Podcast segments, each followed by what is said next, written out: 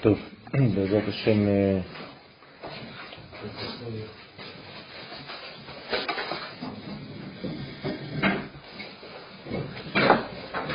אנחנו ממשיכים בלימוד הקדוש, בסייעתא דשמיא, תיקון כ"ב. אצלנו סוף אה, דף אה, מקורות מספר 6.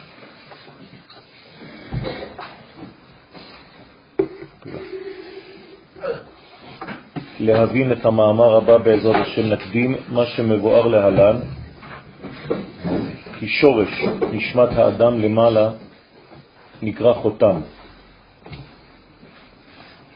וחלק הנשמה הנמצאת בגוף האדם נקראת כחותם שהוא רושם החותם. זאת אומרת שהעולם שלנו למטה הוא כ. פירושו כף הדמיון. במילים אחרות, המציאות האמיתית היא פנימית תמיד, והמציאות הנראית לעין היא כ, כמו, כדוגמת השתקפות של המציאות הפנימית. לא כפי שאנחנו חושבים היום, שהחלק החיצוני הנגיש, הגופני, הוא בעצם האמת. האמת נסתרת בדרך כלל מעינינו, היא מלובשת.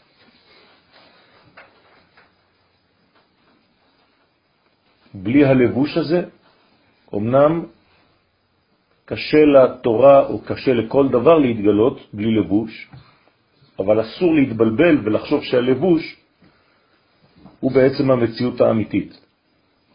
המציאות האמיתית היא מציאות כוללת. היא גם הפנימיות וגם החיצוניות. הבעיה שזה בפנימיות יודעים שיש חיצוניות, אבל בחיצוניות שוכחים שיש פנימיות. ולכן, הכחותם זו המציאות חיצונית. חותם זו המציאות הפנימית. ואם אנחנו מדברים על שורש נשמתו של האדם, השורש נשמתו נקרא חותם, והחיצוניות, הגוף של העולם הזה, כן, הנשמה שנמצאת בתוך הגוף, שכבר מלובשת בתוך הגוף, היא כחותם. וזה אומר גם דבר נוסף, שהפנימיות נמצאת תמיד במקורה. זה לא שלקחו את הפנימיות והעבירו אותה אל האדם בחוץ. פירושו של דבר, הנשמה שיש בתוך הגוף שלנו היא לא מנותקת משורשה. השורש עדיין קיים מחוץ לגוף, והוא פשוט שולח זרוע הערה מרחוק אל תוך הגוף. זה אומר שבעצם עיקר הנשמה נמצא עדיין בשורשו. כמו פנס שאני מאיר, האור של הפנס נמצא בפנס עצמו. מה שאני מקבל זה רק קרן. אז הנשמה שיש בתוך הגוף שלנו היא בעצם קרן מהמקור שנמצא עדיין במקומו. לא לקחו את המקור והעבירו אותו לתוך הגוף. הנשמה לא נלקחה ממדרגה מסוימת פנימית והוא עברה אל מדרגה מסוימת חיצונית. אין דבר כזה. אין העדר ברוחניות. המקור נשאר תמיד במקור, והנשמה מתוך המקור הזה מאירה כל יום וממלאה את הגוף כל יום קצת יותר, במידה והאדם עושה את העבודה לא לחסום את הקרן. מה? למה? כי אם המקור היה נעלם, זה אומר בעצם שהוא מוגבל לתוך המציאות שהוא נכנס אליה. יש פסוק, אך בצלם התהלך איש. זאת אומרת שהמקור נשאר תמיד מקור, והתוצאה היא בעצם רק ליווי בשלבים שונים של אותו מקור. האדם נמצא כאן והוא הולך, הוא מתקדם בחיים שלו. זה תמיד אותה נשמה שנכנסת תוך כדי הליכתו. הנשמה היא אחת, היא במקור, ומה שהוא מקבל בתוך הגוף זה רק כחותם. אותו דבר בנשמת ישראל, נשמת האומה, היא נמצאת תמיד באותו מקור, והיא מתלבשת פעם בחמישה מיליון יהודים, פעם ב-14 מיליון. זה לא משנה. המקור נשאר תמיד אותו מקור, הוא מתלבש במה שיש לו, באותו דור, באותה תקופה. לכן גם כשהאדם חז ושלום לא בריא, אותה נשמה מאירה רק במינון פחות, כי יש כאן מסכים. וכשהנשמה לא מאירה בצורה נכונה, בגלל שהאדם חוטא, בגלל שיש בינו לבין האור מסכים מבדילים, אז חז ושלום האדם נמצא בכיבוי אורות ויש לו מינימום חיות שמחיה אותו. ברגע שכל הדבר הזה נגמר לחלוטין, אז הוא כבר מת, אבל המקור נשאר. אז כשאומרים שהנשמה חוזרת למקומה, לאן היא חוזרת? זה כאילו קיבו את הפנס, אבל האור נמצא בשורש, תמיד. ורושם צורת שורש נשמת האדם למעלה היא כאין צורתו למטה. כן? הייתי כותב את זה הפוך. הצורה שלמטה היא כאין צורתו של מעלה, ולא הפוך, כן? כאן הוא כתב הפוך. כאילו השורש הוא כאן, ושם זה כמו כאן. לא. כאן זה כמו שם. כלומר, מי קודם למי? הדמות המקורית, דמות אדם למעלה. הקדוש ברוך הוא חשב אדם לפני שהאדם הופיע במציאות. אז הדמות הזאת, כשהוא אומר נעשה אדם בצלמנו, כן? זה קודם למה שיופיע כאן באדם למטה, בהופעתו הנוכחית, שגם היא בעצם עדיין עיוות ביחס למה שהיה בשורש. עובדה שיש עולם שנקרא אדם קדמון. אדם קדמון זה בעצם לפני עולם האצילות. זאת אומרת, רעיון קדום למה שיהיה אחר כך אדם, למטה. ומה יש באותו אדם קדמון? את כל הבסיס, את כל התוכן, שיהיה מלובש בתוך האדם כאן למטה. אם האדם כאן למטה יהיה נאמן למקורו הקדום, האמיתי. לכן מה זה גמר התיקון? שמה שיש במקור יופיע ממש בתוך התוצאה הסופית. זה נקרא גאולה. הגאולה בעצם היא הופעת הפנימי ביותר והחיצוני ביותר. בלי זה אין גאולה שלמה. אז צריך לגאול בעצם כל דבר במציאות. כל דבר דורש גאולה. פירושו לחיות לפי המקור שתוכ... שהוא תוכנץ בשביל הדבר הזה, המיוחד הזה. למשל נפט, הגאולה שלו זה למצוא גפרור. אם אין לו כוח בעירה, הוא כוח בעירה, אם אין לו משהו שידליק אותו, אז הוא נברא לשווא. כלומר, נפט שלא פגש גפרור בחיים שלו, סתם, הוא נברא סתם לשווא. אדם ישראל שלא חי לפי המציאות השורשית שלו, מתבזבז, מונע מהשורש מלהתגלות בתוצאה, זה יותר מעצם העובדה שהוא בעצמו מתבזבז. הוא גרם בעצם חיסרון במשחק הכללי, כי הוא לא מופיע את השורש בתוצאה. כלומר, הוא לא מגלה את ההשתקפות. השורש נקרא הוא, ההשתקפות נקראת שמו.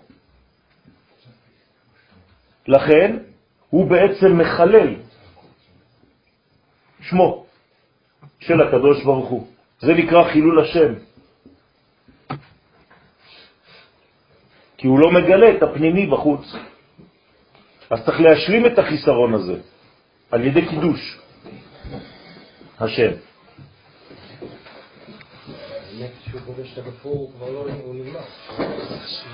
הוא לא נגמר, הוא עושה את פעולתו. לא, לא, יש צורה אחרת. האנרגיה נעלמת מעיניך עכשיו, אבל היא הפכה עכשיו לתנועה, לכוח מקדם, לכוח של האצה, אה, של מכונית, של הובלה. בסדר? וזה שאמר מה שכתוב, סימני חכותם. מה זה סימני חכותם? דא נשמתה, זוהי הנשמה שבתוך הגוף. אם היה כתוב בשיר השירים סימני חותם, זה כאילו השורש בעצמו נמצא למטה. אבל כאן זה לא חותם עצמו, אלא כ, עם כף הדמיון.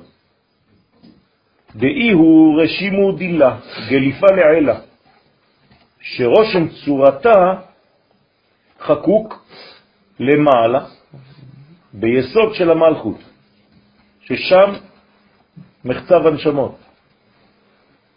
מה זה יסוד שבמלכות? אה? יום ירושלים. היסוד שבמלכות...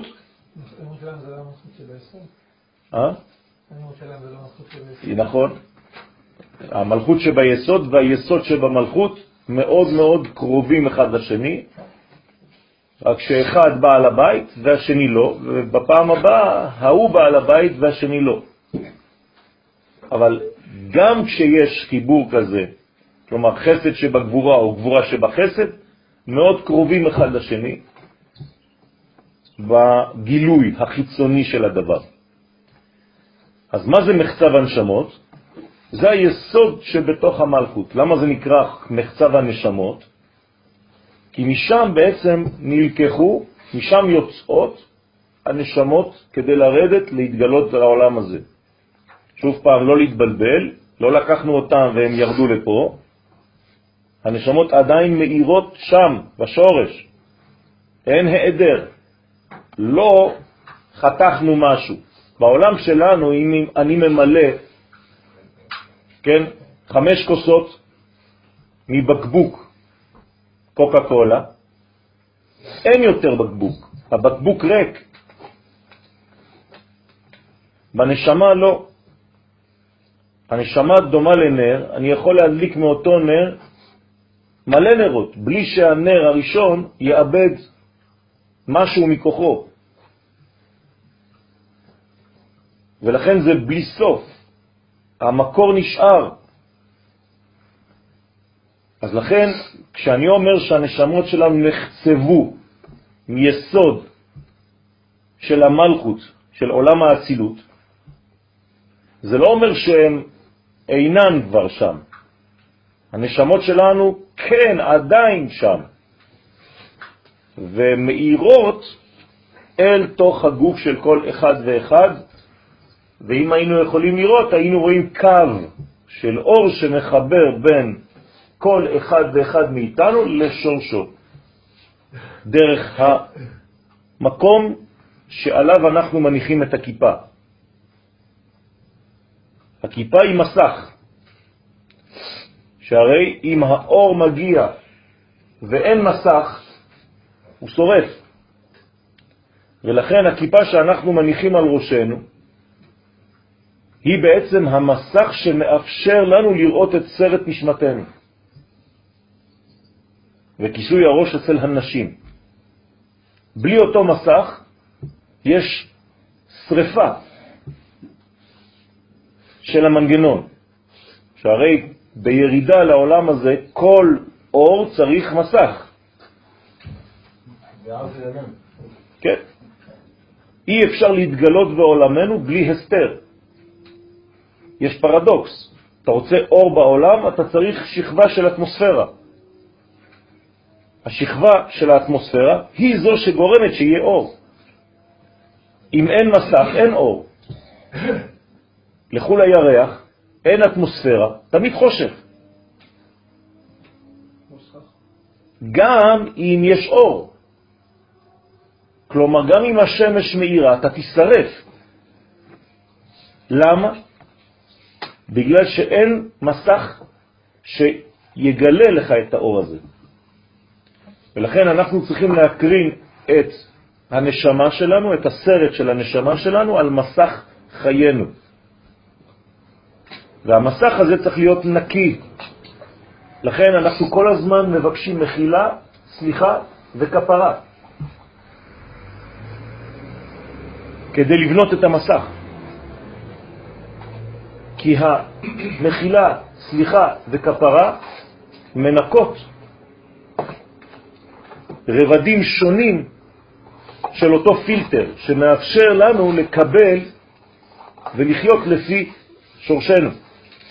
ככל שאני נאמן לשורשי, אני אדם מאמין.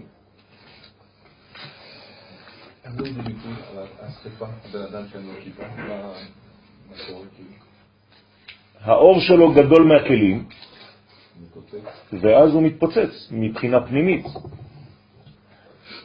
זה יכול להתבטא בצורות שונות, בעצבים, בחוסר שקט, באכילה פנימית של האדם, כן? יש אנשים שאוכלים את עצמם. זה חלק מהעניין. זה לא אומר שזה רק בא משם, אני נותן רק דוגמה. כן, או ככה. או בכלל. כמה דהוקמו ביעקב, כמו שאמרו חז"ל ביעקב אבינו עליו השלום, במסכת חולין, דף צדיק א' עמוד ב', דיוקנו של יעקב, צורתו של יעקב למטה, חקוקה בכיסא הכבוד. כלומר, מה זה כיסא הכבוד? יסוד של המלכות, של עולם האצילות, שנקראת כיסא הכבוד. ביחס לזעירנטים, ששם חקוק שורש נשמתו כאין צורתו של למטה. זאת אומרת שבעצם מה שיעקב גילה למטה היה נאמן למקור שהיה למעלה. הוא לא שיקר. לכן על יעקב נאמר שהוא היה אמת. תיתן אמת ליעקב. זאת אומרת, מה שהיה חתום בשורש, זה מה שמופיע בתוצאה. לא יכולה לצאת ממנו קליפה. ולכן מיעקב לא יוצא כבר דבר שצריך בירור. הבירור נגמר. הוא לא יצא מיעקב, יצא מיצחק. הוא מפרש ואומר, בכל נשמתים דאינון גזירים מתמן, שכל הנשמות שהן נחצבות מכיסא הכבוד, גליפו דלהון אי הוא חקוק לעילה. חקיקת שורש נשמתם חקוק למעלה, ונשאר עדיין. שום דבר לא נעלם. הרי על סמך מה שופטים אותך? על סמך מה מודדים אותך? ביחס למה מודדים את חייך כאן למטה? ביחס למה שחקוק עדיין למעלה. הסגולה שלך, למסוגלות שלך. אם אתה נאמן למקור. אם אתה נאמן למקור, או כמה אתה רחוק מהמקור. למה כשאדם חוטא וכשאדם נמצא בחולשה כלשהי, מקרבים אותו לבית המקדש, נכון? תמיד שיש חולשה מעשית, חולשה של חיים, מה עושים? מביאים את האדם לבית המקדש. האישה סוטה, למה מביאים אותה לבית המקדש? כי הסטייה שלה, הסטייה שלו, כן, נובעות אותן סטיות מהריחוק ממדרגת הקודש, מנקודת ההשקה, עם העולם העליון. שכחת, הלכת לאיבוד, התרחקת מהשורש. חזור, שלוש פעמים בשנה, לך לשם. תתחבר אל תוך המנגנון שקצת נשכח ממך. ואז אתה תבין באיזה מרחק אתה נמצא מעצמך. אתה הולך להיראות, יראה, לא יראה, יראה. מאפשרים לך להיראות כדי שאתה תראה את עצמך, את הכתמים שבך. איך אני יכול לראות את הפערים ביני לבין השורש שלי? אז מראים לי את השורש. מראים אותי כפי שאני במקור. וביחס למה שאני בתוצאה, אני יכול למדוד איפה אני נמצא ביחס לעצמי. לפני מי? זה אתה. אתה עתיד ליתן דין וחשבון. המי שלך שופט אותך במרכאות. ורשימו דלהון לטאטה, ורק חלק קטן, תשימו לב עכשיו, כן רושם יורד למטה להתלבש תוך גוף האדם כשנולד. המקור נשאר במקור.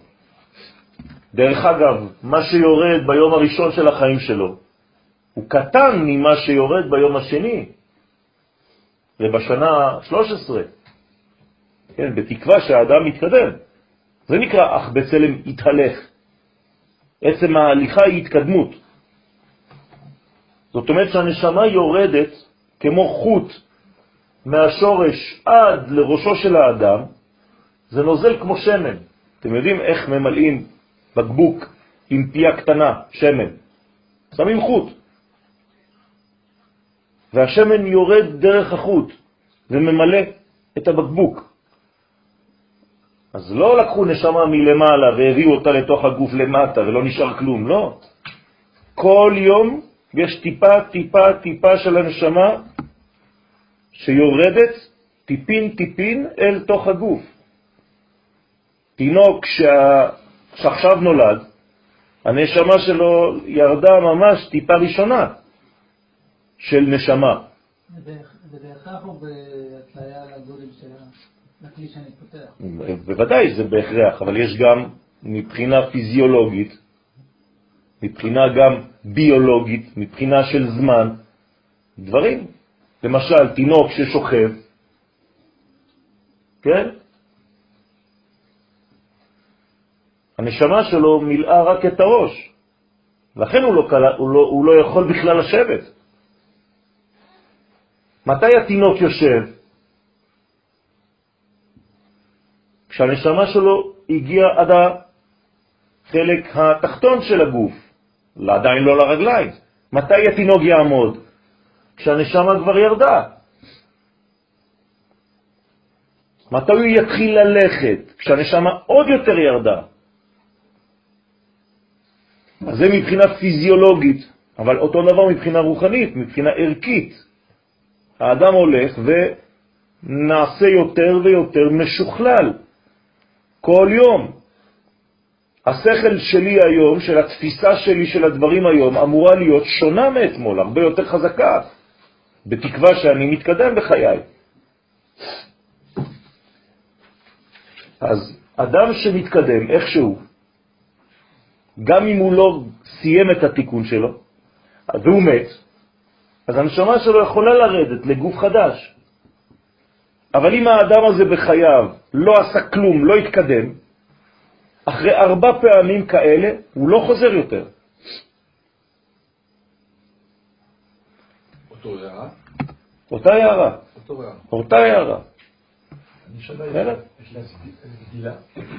היא לא גדלה, הנשמה לא גדלה, היא מופיעה יותר ויותר בגוף. הכלים פשוט מתרחבים ומגלים יותר חלקים מאותה נשמה שלא זזה. בסדר? ככל שהכלים שלי עוטפים יותר, גדלים יותר, אני מגלה יותר מאותה נשמה, אבל זה לא שהנשמה גדלה. אין לה לאן לגדול. זה לא כמו הגוף. בגוף יש לך גדילה. זה מה שאני אומר. הגוף, כהליכתו, אך בצלם מתהלך איש, אז הוא מגלה יותר ויותר מאותו צלם, וזה מגדל את החלק החיצוני שלו. זה לא שהגוף גדל לבד. פרי על עץ, מי מגדל את הפרי? מי הופך אותו לפרי גדול? לא, לא, הגרעין שלו, הפנימי, הוא דוחף כלפי חוץ. זאת אומרת, אם אתה רואה ילד שגדל, זה שהנשמה הפנימית שלו דוחפת ומגדילה את הגוף. בסדר? אז יש כל מיני אמצעים בחיינו, כן, שדוחפים כלפי חוץ, והנשמה מתרחבת, במרכאות, דוחפת כדי להתפרץ, וזה דוחף בעצם ומגדל את הגוף, מגדיל את הגוף. אם לא היינו מזדקנים, נכון, אבל זה טעות של היום. אם לא היינו חוטאים בחטאו של אדם הראשון, הדבר היה הולך ומשתכלל.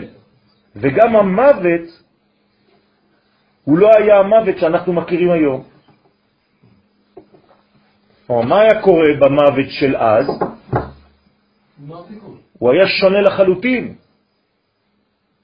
מה הוא היה עושה המוות של, של אז? הוא היה מביא חיים בצורה אחרת. בצורה של מה? של התקדמות דרך שביתה. היום המוות, מה הוא עושה? חידלון. יש עיוות במוות. כשהמוות היה במקורו, הוא לא מוות כמו שאנחנו מכירים היום. הוא פשוט שינוי צורה שממשיך לגדל את הגוף עצמו בצורה פסיבית, כמו שבת. בשבת אתה מקבל עוד יותר, נכון? למרות שאתה שובת. איך יכול להיות? הרי כשאתה אקטיבי אתה אמור לקבל יותר. למה כשאתה שובת אתה מקבל יותר? זה הסוד של החיים שלנו. בסדר? זאת אומרת שכשאתה פנוי לשתיקה, אתה יודע יותר להקשיב, ואתה מקבל הרבה יותר. ככל שאתה עסוק בדיבור שלך, אתה פחות שותק, אתה פחות מקבל. לכן סייג לחוכמה שתיקה. זה אומר שככל שתשתוק יותר ותקשיב יותר, אתה תקבל יותר. ככל שאתה תהיה עסוק בלומר מה שיש לך לומר, דע לך שכל החשבון הזה זה על חשבון מה שאתה אמור לקבל. אז אנחנו מונעים מעצמנו מלקבל, כי אנחנו יותר מדי מפטפטים. זה לא אומר שצריך לשתוק לחלוטין, כי אצל החכמים גם הדיבור הוא שתיקה, כי הם כל הזמן פנויים לקבל את הערכים העליונים, תוך כדי דיבור, כי הם נכנעים לאור, הם לא תופסים מקום. הגאפתן תופס מקום, אז הקדוש ברוך הוא יוצא ממנו. הצדיק לא תופס מקום, אז גם כשהוא מדבר זה כאילו הוא שותק. אמרת שעבודה סיבובים... כן, בלי, בלי התקדמות. זאת אומרת, ומה קורה אז? אמרנו שכל נשמה, כל דבר שפה זה איזשהו חלק של הפזל של ה... קצת פזל של התיקון. אותו בן אדם, אותה חלק של נשמה, שארבע פעמים לא התקדם, לא חוזר. אז בעצם, מה, מה קורה עם החלק הזה? אז זה חייב כרת, זה מה שנקרא חייב כרת. כן, אז הדבר הכי הכי הכי קשה בעולמנו זה חייב כרת. אבל זה עדיין בעולמנו. נכון, אבל. בצורה אחרת לחלוטין. אבל מה זה אומר מבחינת החלק הזה? זה אומר שזה כבר לא יהודי. זאת אומרת ש... הוא לא שייך לעם ישראל, הוא לא שייך למנגנון הזה של גילוי האור האלוהי. זאת אומרת שיש אפשרות שטיסה מהפזל הזה, מוציאים אותו מאותו פזל. כן, כן. בצורה שונה, בלי להיכנס עכשיו לפרטים, זה כבר שאר הגלגולים, האריזל, אבל. למשל היום אנחנו לא, לא יודעים בכלל, אנחנו לא פוחדים מהדבר הזה, לא מבינים אותו בכלל. אבל הייתם שואלים אדם בזמן בית שני, ממה הוא מפחד הכי הרבה? להיות נחרט מהאומה. היום לא אכפת לך להיות נחרט מהאומה, אתה לא מבין אפילו מה זה אומר.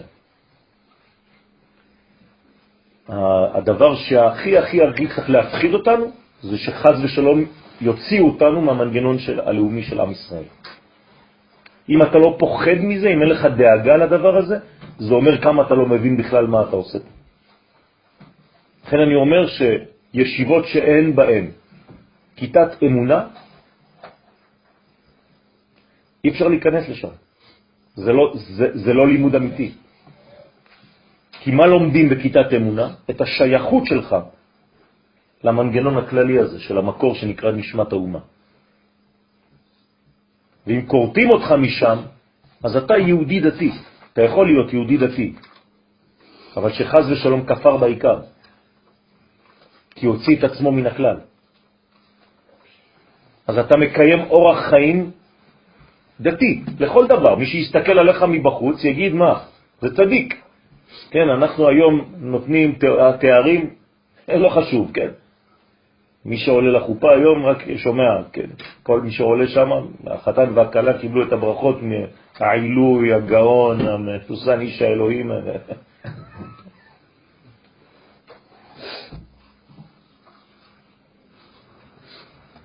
לכן, כל הנשמות נחצבות מכיסא הכבוד. גליפו דלהור אי הוא חקוק לעילה, חקיקת שורש נשמתם חקוק למעלה, עדיין. הוא רשימו דלהון לטאטה, רק חלק קטן, זה רק רשימו, זה רק איזה מין אה, רשימה, רש, כן, רישום, יורד למטה להתלבש בתוך הגוף של האדם כשהוא נולד. וההוא גליפו דלעילה, יהיו חותם, וזה החקיקה של מעלה, הוא בחינת עצם החותם. העצמות נשארת. ורשימו דילתתא רשימו דחותם, ומה שנרשם למטה בגוף האדם נקרא רק כחותם, סימני כחותם על ליבך, שהוא הרושם של החותם. אז יש חותם ויש רושם של החותם. יש חותם ויש כחותם. הנשמה בתוך הגוף היא רק כחותם. יש הרבה אנשים שהנשמה שלהם לא נמצאת, אפילו מה שיורד, החותם לא מצליח למלא את הגוף. אתם איתי? כלומר, גם הצינור, גם הקרן של האור שאמורה למלא את הגוף בשלב הנוכחי, לא ממלאה, לא פועלת את פעולתה. מה קורה לאדם הזה? זה כאילו הזרם של האור יורד לידו, לא בתוכו. זה לא אור מקיף, הלוואי והיה אור מקיף. כן? זה פשוט אור שהולך לאיבוד. אז מה עושים לאדם כזה? פדיון נפש. פדיון נפש בעצם מחזיר אותו פדיון, מה זה לפדות? מה זה לפדות? זאת אומרת שאני בעצם פודה, אני קונה את זה בחזרה, את מה שהלך לאיבוד בחוץ. אז פדיון הנפש מחזיר את הנשמה אל תוך האדם עצמו, ואז הוא חי יותר את חייו. יש אנשים שחיים ליד חייהם. בסדר? אז למה הוא בחיים? בגלל שיש לו מינימום חיות. תמיד יש לו מינימום חיות. הנפש עדיין מתפקדת בתוך הגוף, אז הוא זז. אבל אם היית מסתכל עליו בעיניים אלוהיות, האדם הזה מת, חי. למשל, חז ושלום הוא באבל, כן? הסברנו כבר שהמילה אבל זה בלי א', אתם זוכרים? א', בלי. אז הנה, הוא חי, אבל הוא לא חי. אתה חושב שהוא חי. במילים אחרות, אדם עצוב זה אדם מת. מאחת עד עשר, תלוי כמה.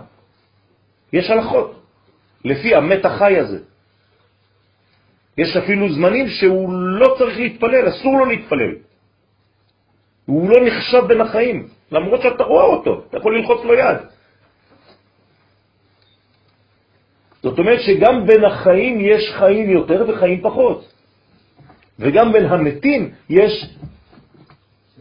מתים חיים. צדיקים אפילו במיטתם נקראים חיים. אז אתה הולך לבית קברות, אתה אומר, רגע, אז מה, זה מתים פה? תלוי על מי אתה מדבר. הערכים שלנו היום, התפיסה שלנו כל כך מצומצמת, שאנחנו לא מסוגלים להבין את הניואנסים הקטנים האלה. בסדר? סליחה? אצלנו זה 0 ו-1, זהו. זה אוטומטיזם, זה נקרא. כן? הכל 1, 0. כן. אבל יש מדרגות מדרגות. ולכן גם לקדושה, לגילוי הקדושה, יש מדרגות שונות. זה לא בלוק של קדושה, בלוק של טומאה. יש מקום שהקדושה שבו יותר גדולה, יש זמן שהקדושה יותר גדולה, יש נפש בה הקדושה יותר גדולה, מתגלה ביתר שאת. ויש מקומות, זמנים ואנשים בהם הקדושה לא מתגלה, כי יש חסימה כלשהי. ולכן, כל זה דומה למה? כעין הכתב הנשאר על הנייר מחתימת החותם. אתה חתמת על הנייר הזה לפני 30 שנה, יראו לך את החתימה שלך. אתה אפילו תתפעל מהחתימה של עצמך לפני 30 שנה, תגיד, וואלה, זה אני חתמתי? עכשיו, מי שיש לו את הנייר, יש לו אותך קצת? כן. אבל אתה רחוק כבר מהדבר הזה. אז תשימו לב כמה מהנשמה המקורית נכנס לגוף למטה. אומרים לנו חכמים, רק כדי לסבר את האוזן, שאם אתה לוקח דמות של בן אדם, יש לו למטה עקב ונעל, הנעל שלו, הנה הנעל של הבן אדם, הנה עם השרוכים, זה רק החלק שנכנס לתוך הנעל, זה החלק של הנשמה שנכנס לתוך הגוף. כלומר, כל גוף האדם זה רק כמו נעל. תדמיינו לכם את כל הגוף של האדם, כל זה הנשמה שנשארת בחוץ בכלל. זאת אומרת, איפה הנשמה שלנו יותר? בחוץ. מה שבתוכנו זה כמו מה שאתה מכניס בנעל שלך, שלוש סנטימטר. זה גם במאה אחוז, אם אתה מכיר את המאה אחוז של ה... של, של החלק הזה. אז תבינו טוב טוב איפה אנחנו נמצאים. כלומר, אם היה, היו לי עיניים לראות ואוזניים לשמוע, לא הייתי בכלל צריך לדבר איתך פה, כמו הארי הקדוש. הארי הקדוש לא היה מדבר עם האדם פה, הוא היה מדבר עם נשמתו. וכשהוא פה היה מתעורר, היה אומר לו מה? הוא אומר לו, עזוב, עזוב, כבר סידרתי עם השורש. דיברתי כבר איתך, האמיתי. אתה מפלסטיק אתה, מה? דיברתי עם האמת שלך כבר. אנחנו עם מה אנחנו מדברים? עם הפלסטיק. אנחנו לא מבינים משהו אחר, קשה לנו.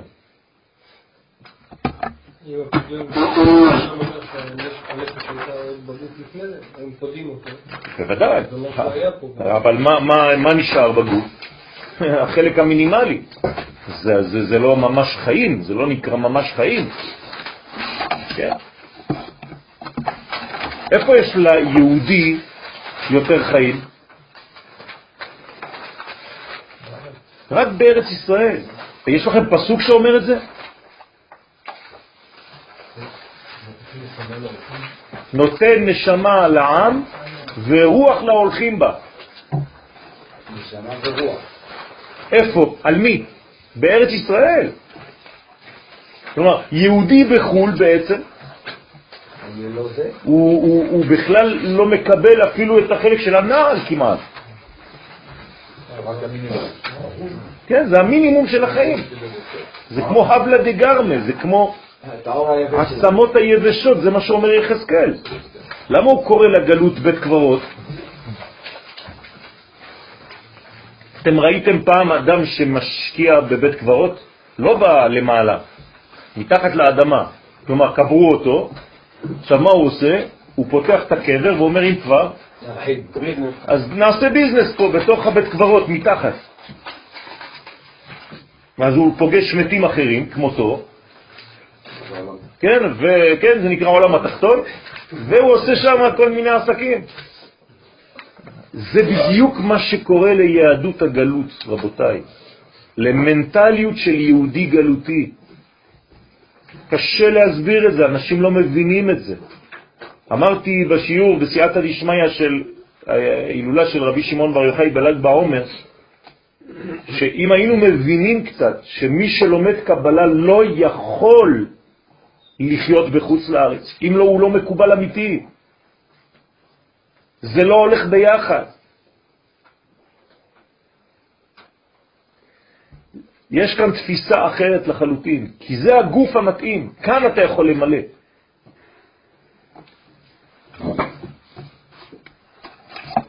ולפעמים צריך להוציא את הנעל הזאת כדי לגלות את הכל. למשל, בבית המקדש. בבית המקדש לא נכנסים עם נעליים, נכון? כי זה נועל אותך.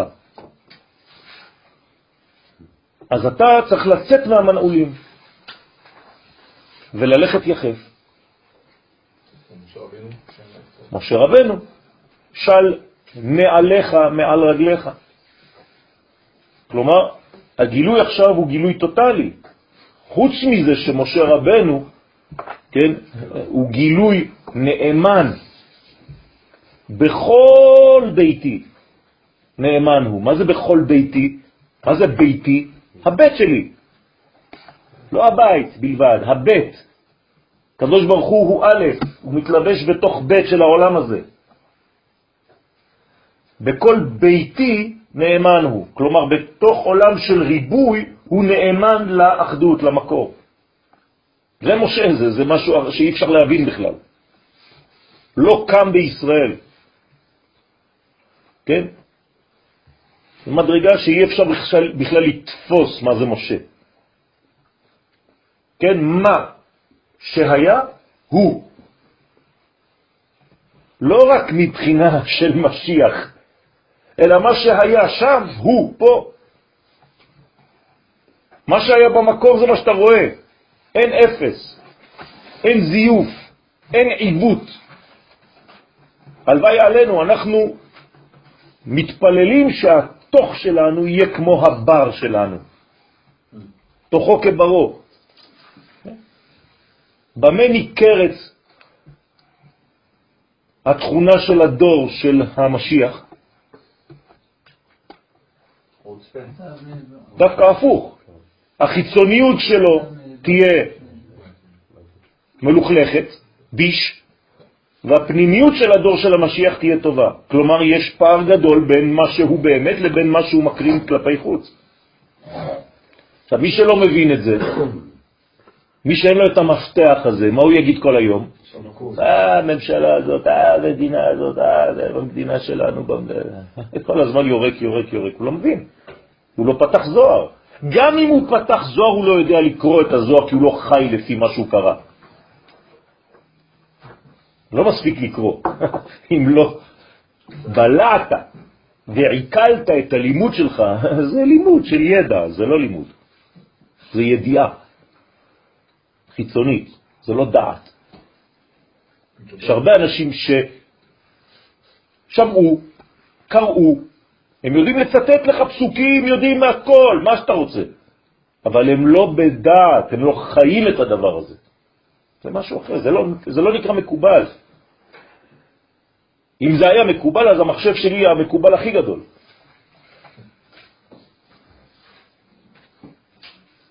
כן. יפה מאוד. זה נקרא והשיב לב אבות על בנים. ולב בנים על אבותם. כלומר, שורש ותוצאה. זה הסוד הגדול, זה האבן. אבא, בן ונכד, או אמא, בת ונכדה. לכן שולחים לבית אלמין, מניחים אבן לפני שאתה יוצא על הקבר של הנפטר. למה? לומר לו, אתה עכשיו הלכת, אתה אבא, אבל אני הבן שלך, ויש נכד, ואנחנו הולכים, ממשיכים עוד. אל תדאג, אבא, או אמא. ומיד, והרשימו דגליפו דנשמתה, אי הוא לעילה. ומיד שחקיקת רושם צורת הנשמה נמצאת למעלה בשורשו שהוא סוד החותם, ורשימו דילה לטאטה ורושם של החותם שהיא הנשמה נמצאת למטה בתוך הגוף כשהאדם נולד, אז יש לו שמירה מעולה.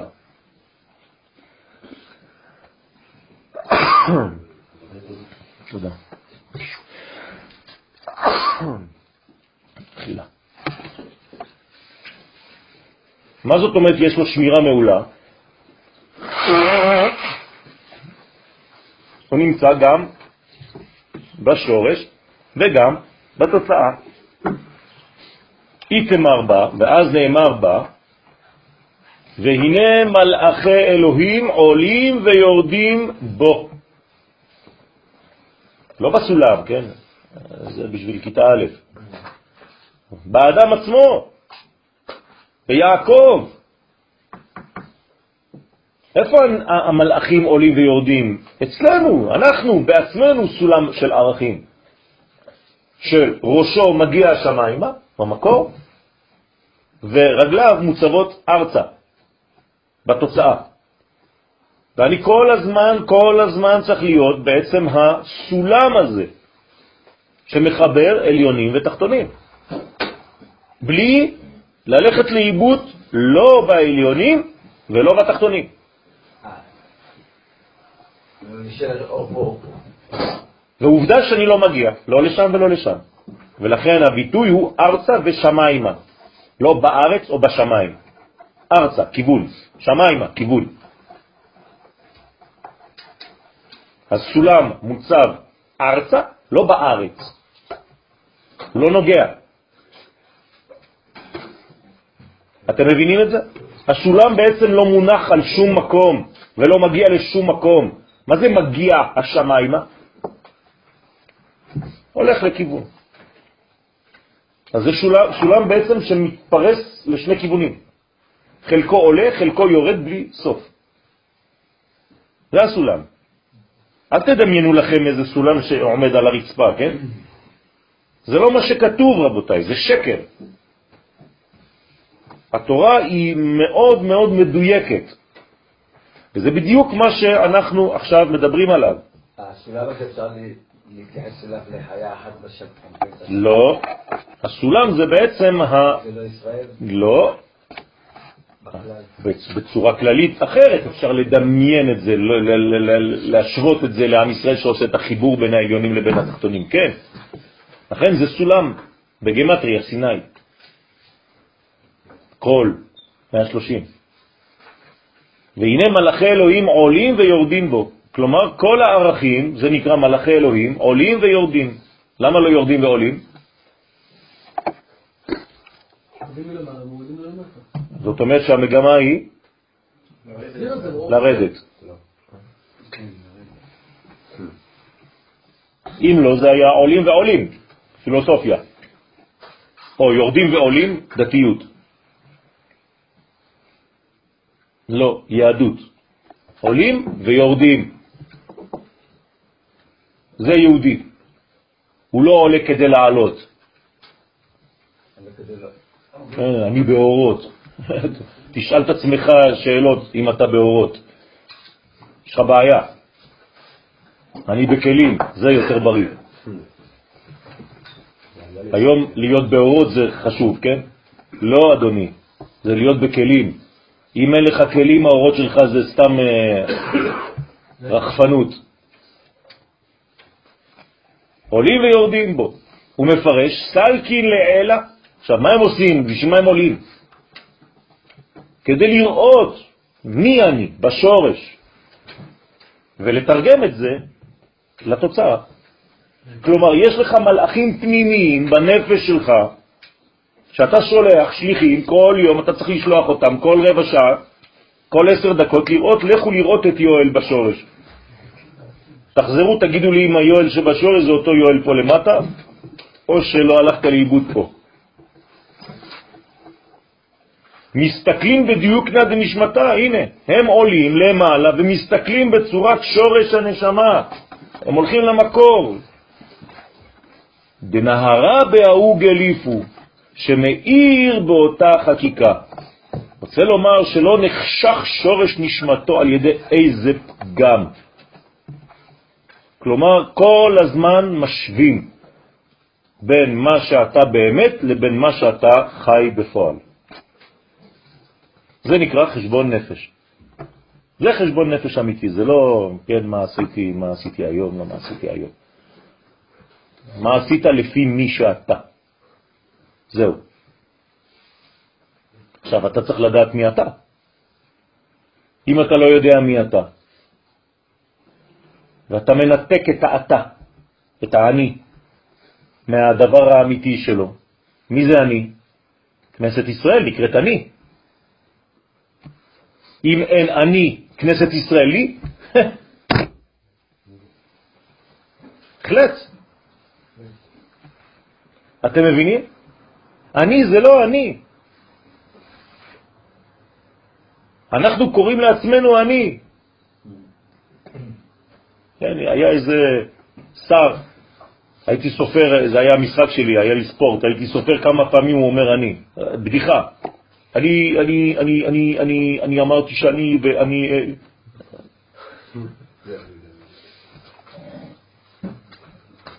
ומזדעזעים ממנו ונחרדים ממנו. למה נחרדים?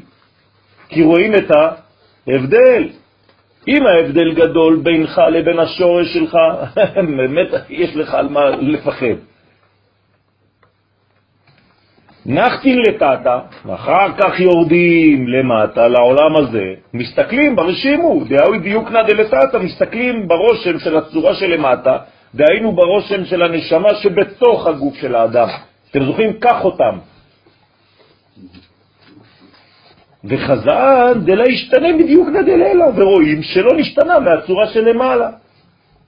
זה מה שאתה צריך לדאוג. מתי עושים את זה? בשבת. שבת זה לשון תשובה. זה סוד התשובה. שוב פעם, אם הייתם נותנים צורה, אה, אה, אה, כיוון לתשובה, רוב האנשים בחוץ, איזה כיוון הם היו נותנים לתשובה? ממטה למעלה, כולם. חזרתי בתשובה, אני עולה. זה לא נכון.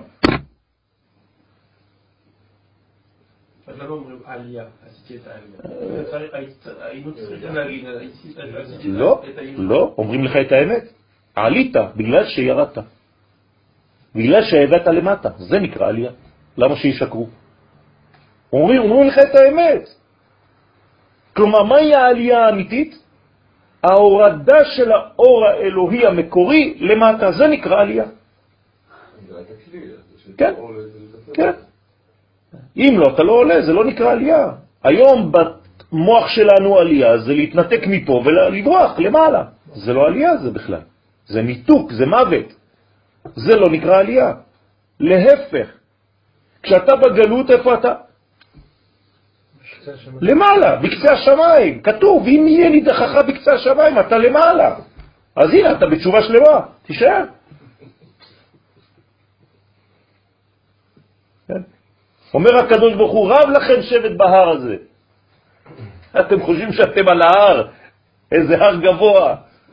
תפסיקו כבר, תנו, סעו לכם, ובואו אל הארץ. וחזן דלה ישתנה בדיוקנה דלילה, ורואים שלא נשתנה מהצורה שלמעלה, דהיינו שלא נפגם גם חלק הנשמה שבגופו. כי אם הוא משקר חז ושלום, אז הקשר לא נכון. חסר שלבים בסולם. ודלחלים מיני, ואז הם יראים מקדושת נשמתו. כמו שכתוב, ומוראכם וחיתכם יהיה על כל חיית הארץ. וגם המלאכים הם בכלל. כלומר, אם היינו באמת חיים לפי המקור שלנו, אף אחד, אף צורה, לא הייתה יכולה להתקרב אלינו, מפחד. ולכן כשמסתכלים על הצדיק, לא יכולים לגעת בו. נחש לא יכול להקיש אותו, עקרב לא יכול לעקוץ אותו, כלב לא יכול למשוך, למשוך אותו. מחבלים פנימיים, מלאכי חבלה לא יכולים עליו. למה? כי הוא, כן, אי אפשר, תוכו כברור. אין איפה לתפוס, אין. אי הוא וחיוי וגרמו אחד בהון, כמו בעולם האצילות. אין איפה לתפוס, מה אתה רוצה לתפוס? אין חיצוניות, אין איפה להיכנס, אין. אין מקום ל... לרע. איך זכו את יוסף? מה? בסדר, זה, זה, זה, זה לימוד, זה שיעור. זה אומר שיש מנגנון של השתכללות כדי להגיע לשלב הזה. ואם אתה לא, עוד לא הגעת לשלב הזה, גם אם אתה גדול, כן, אתה יכול עדיין למכור חלק מהמציאות שלך הפנימית לישמעאלים. למכור את נשמתך, למכור את גופך. כשמכרו את יוסף, את מי מכרו? את הגוף או את הנשמה? אה?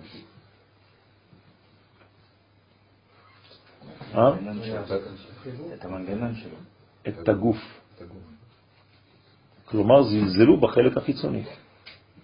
כי יוסף לא נראה צדיק, הוא נראה רק חתיכת גוף. אבל מה זה תוכו כברור? זאת אומרת שהוא, בפנימיות שלו, כשהוא מתגלה כלפי חוץ, זה יוסף. כלומר, הוא יוסף. התורה מעידה, הוא אותו יוסף הצדיק הפנימי הזה.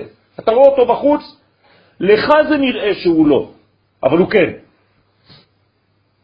הוא חי בדיוק לפי המהות הפנימית שלו. ואתה לא ידעת לראות את זה בתקופה בחיים שלך. אז תלמד. למה משה רבנו גבוה עשר אמות? כי הוא מקסימום שאפשר להיות. כי התקרה של המשכן זה עשר אמות. אז כשמשה נכנס למשכן, הוא כל הזמן מגלח את הקיר, את התקרה. כן? הייתם מסתכלים על משה בתוך בית המקדש, הרי הוא עשר אמות והמקדש עשר אמות, אז איך הוא הולך שם? כל הזמן. מה, הוא מגרד את התקרה? הוא מתכופף?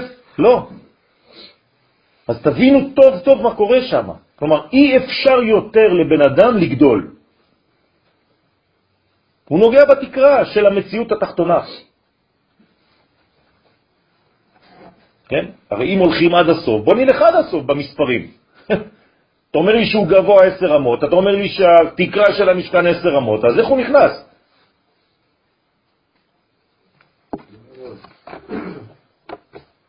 הוא מפרש עוד.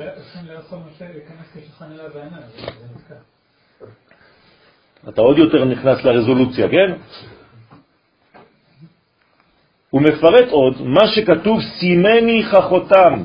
מה זה סימני חכותם? אז מי מבקש ממי ומתי זה קורה? דעת סלוטה, אומר הזוהר, חכותם, כלומר, כמו החותם העליון, כאן בעולם הזה, היא המלכות הנקראת תפילה. במילים אחרות, הזוהר בא ומפרש לך, מסביר לך, מה עניינה של התפילה. מה עניינה של התפילה? להיות חותם, כחותם, לגלות את מה שיש בפנים בחוץ. זאת התפילה האמיתית. בסוד מה שכתוב בתהילים קט, ואני תפילה. אנחנו מייחסים את התפילה כמו שאנחנו מייחסים, כאילו, המילה תפילה פה, מה היא מסמלת? אז הנה, עכשיו, עכשיו אני אסביר. מה זה ואני תפילה? מה זה ואני תפילה? התשובה נמצאת פה. יפה. זה לא אני, זה ואני. כלומר, יש לי ו' שזה השורש, יש לי אני שזה המלכות, כשאני מחבר את השורש עם האני מלכות, זה נקרא תפילה. רק ו פלוס אני שווה תפילה. לא כתוב אני תפילה. ו אני תפילה. אם אין ו פלוס אני, זה לא נקרא תפילה, כי תפילה פירושו של דבר קשר. מה זה תפילה שם? זאת אומרת, גילוי הפנימי כלפי חוץ. זה נקרא תפילה. אז זה לא התפילה שאנחנו מדברים עליה אה, ביום-יום. זה אמור להיות. זה מה שאתה צריך לגלות בתפילה של היום-יום. כן, בעמידה. זה מה שאתה אמור לגלות. את הוו כלפי חוץ. זה אירנטין ומלכות. קודשא בריחו וכנסת ישראל. הלוואי עלינו, כן, בעמידה לגלות את זה. על מי אתה חושב בעמידה? על עצמך, כן? על הבעיות שיש לך, על הזה שיש לך, וזה, כן. מאוד מאוד מאוד מאוד פרסונלי זה הפך להיות. אבל התפילה המקורית היא חיבור בין קודשא בריחו לבין כנסת ישראל.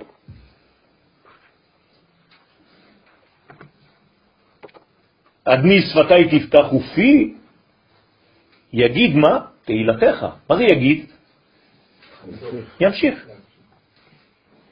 ימשיך תהילתך. כלומר, מה אני עושה באמצע העמידה? מה אני עושה בעמידה? אני ממשיך אלוהות בעולם. זאת העמידה האמיתית.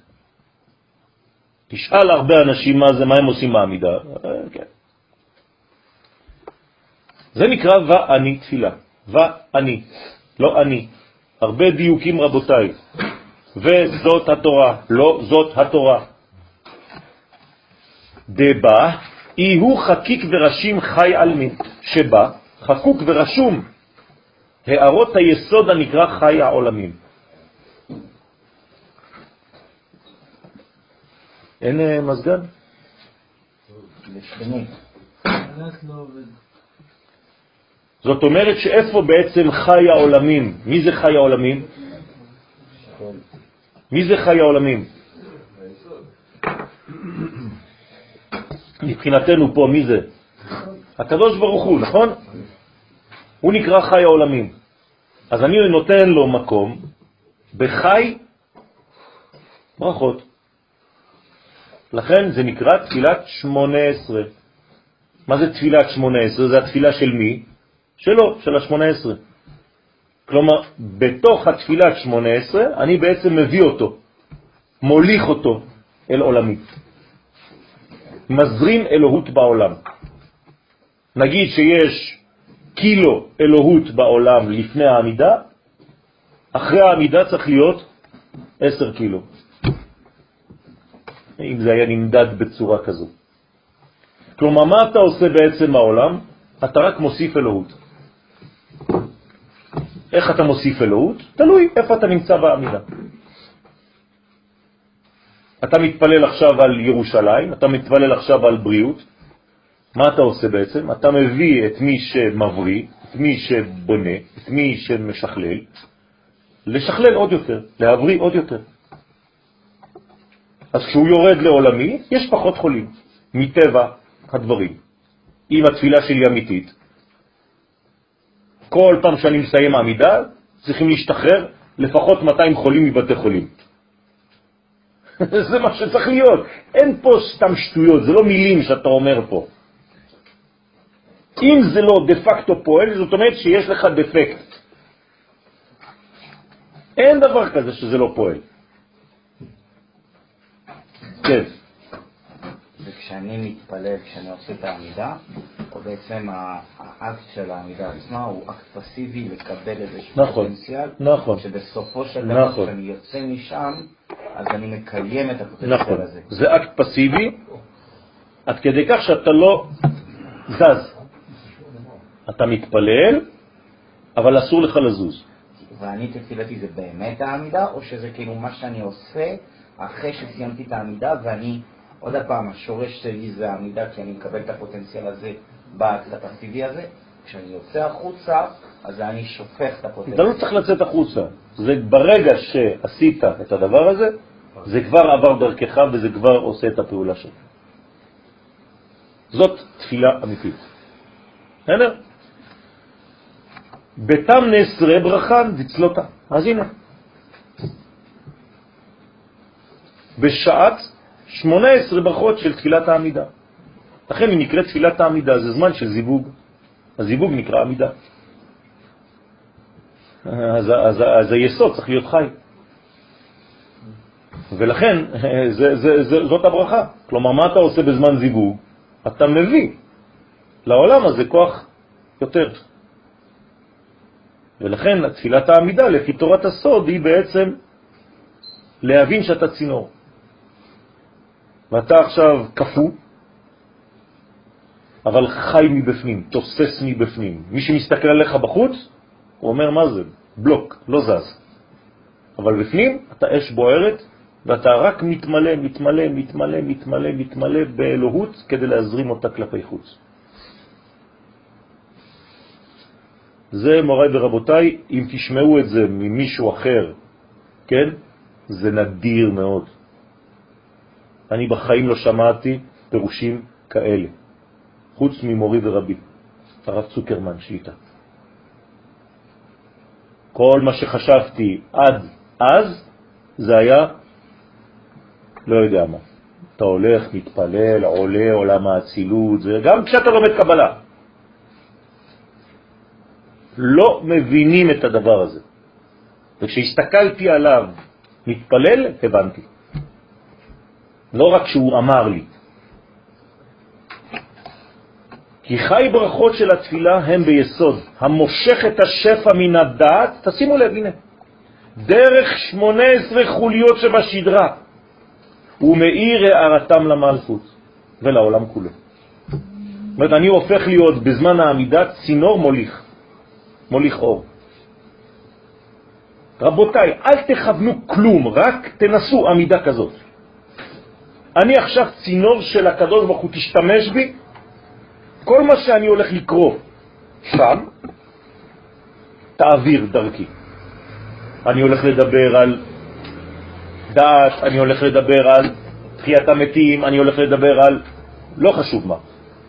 כל העמידה. יש הרבה הרבה נושאים, נכון? אני הופך להיות ברגע הזה, בארבע, חמש, שש דקות האלה, צינור לאור האינסופי שעכשיו עובר דרכי. עכשיו, אם אני בעמידה אחת בחיים שלי, פעם אחת בחיים שלי, כיוונתי באמת ככה. אתם יודעים איזה מילוי יש למי שזה עובר דרכו? הרי העברתי דרכי בריאות, העברתי דרכי חיים, העברתי דרכי דעת, העברתי דרכי בוני ירושלים, העברתי דרכי שים שלום, העברתי... אתם יודעים איזה כיף לצינור הזה? שהמים של האין סוף עוברים דרכו עכשיו? תכוונו פעם בחיים שלכם עמידה כזאת, ותבואו להגיד לי את ההבדל שאתם חשים אחר כך. פעם אחת תחשבו שאתם לא עולים, אלא שהוא יורד דרככם. תראו כמה הבדל זה יעשה לכם. ואמר, ודאי הוא רשימו דחותמה בפיתקה, דאי היא צלותה. וזהו הרושם של החותם הנשאר בפתק. שהיא בחינת התפילה.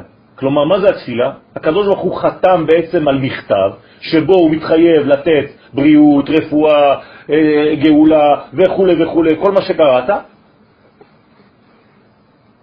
יש לו יש חת, חתימה שלו, אתה יכול להיכנס לכל מקום עם זה. אבל זה עדיין לא עצמותו, זה רק החותמת. אבל ברוך השם, מבחינתנו זה המון. בעולם הזה, הלוואי. סימני, חך אותם, מספיק לי. והיינו המלכות שהיא מקבלת תארה מהיסוד, תשימו לזה תמיד ממעלה למטה, תמיד.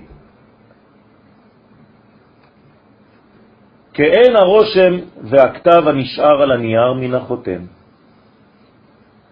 ממי שעשה את החתימה.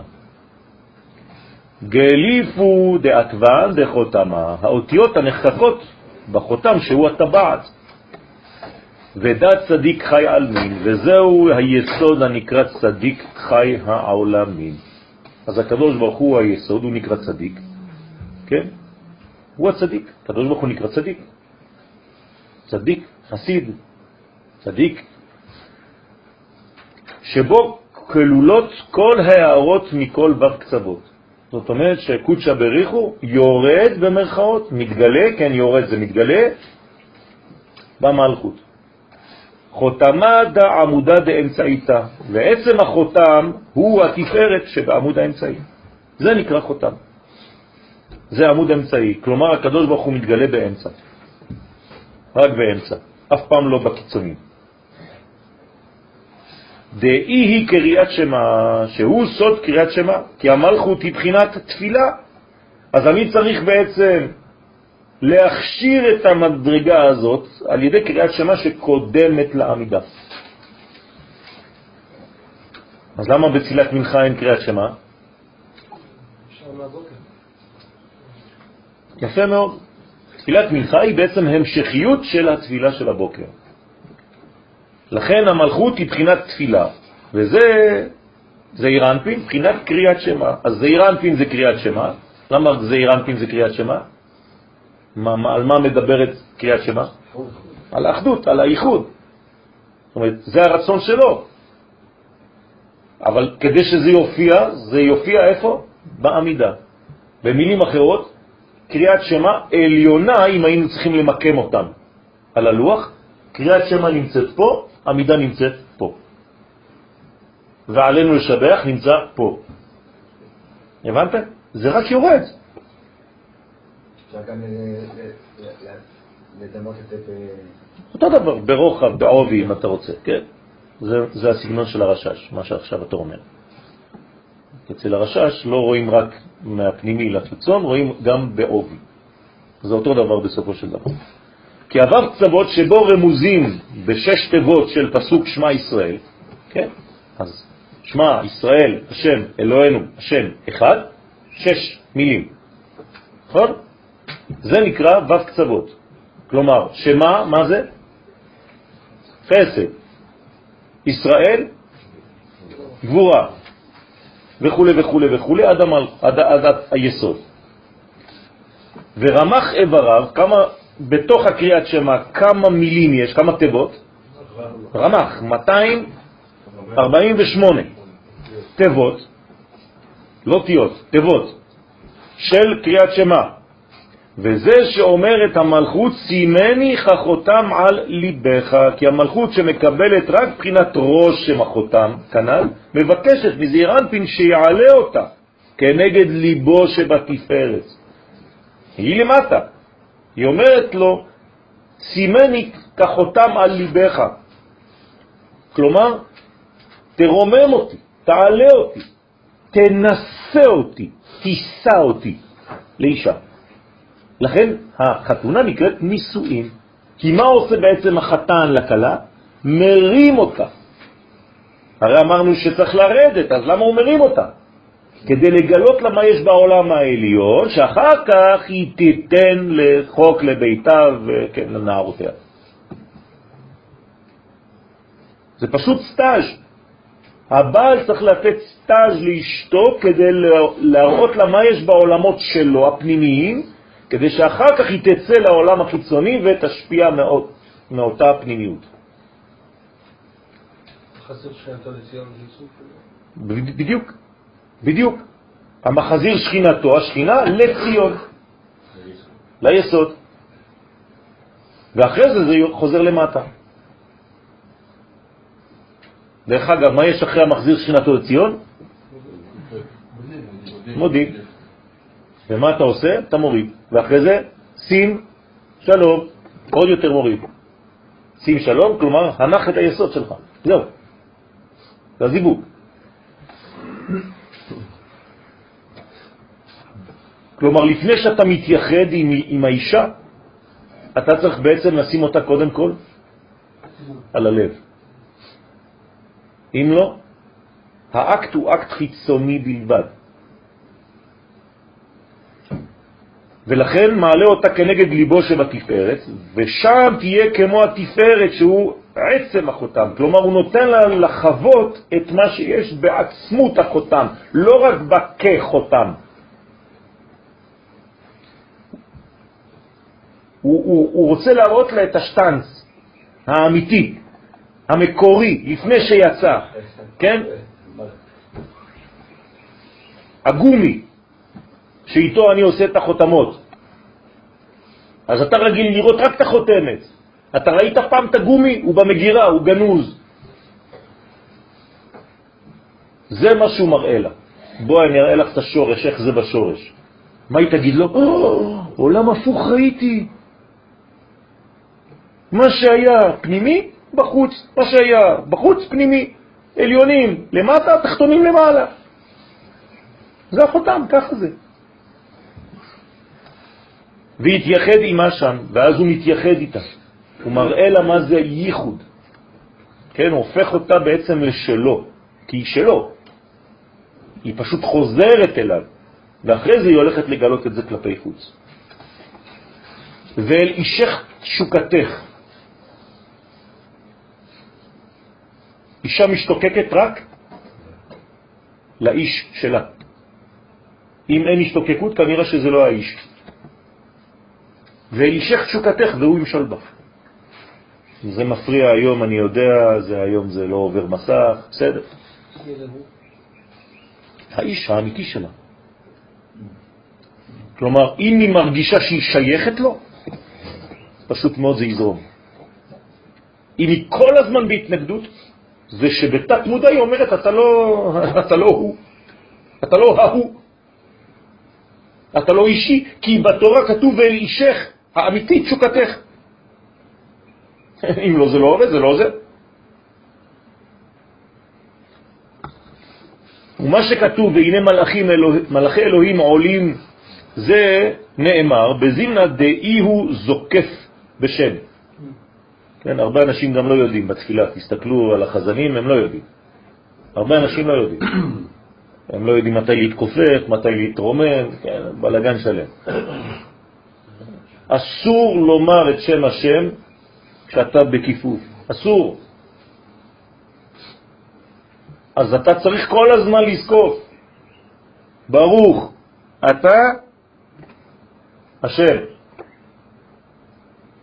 לכן,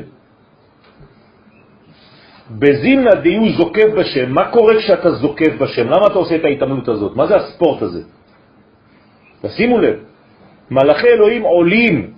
מתי הם עולים? כשאתה זוקף בשם. כלומר, התנועה הפיזית שלך, של זוקף בשם, זה מעלה בעצם את האנרגיות הפנימיות שאנחנו קוראים עכשיו לדבר הזה מלאכים. סלקין עימה בזמן שזה אירנקין זוקף ומעלה את המלכות בשם, כשהוא אומר את השם, י' כו' אז מלאכי המלכות עולים עמו. בסדר? זה כמו בתחנון. אתם יודעים שבתחנון הספרדים לא עושים את התחנון כמו האשכנזים, כי הם הולכים לפי הקבלה.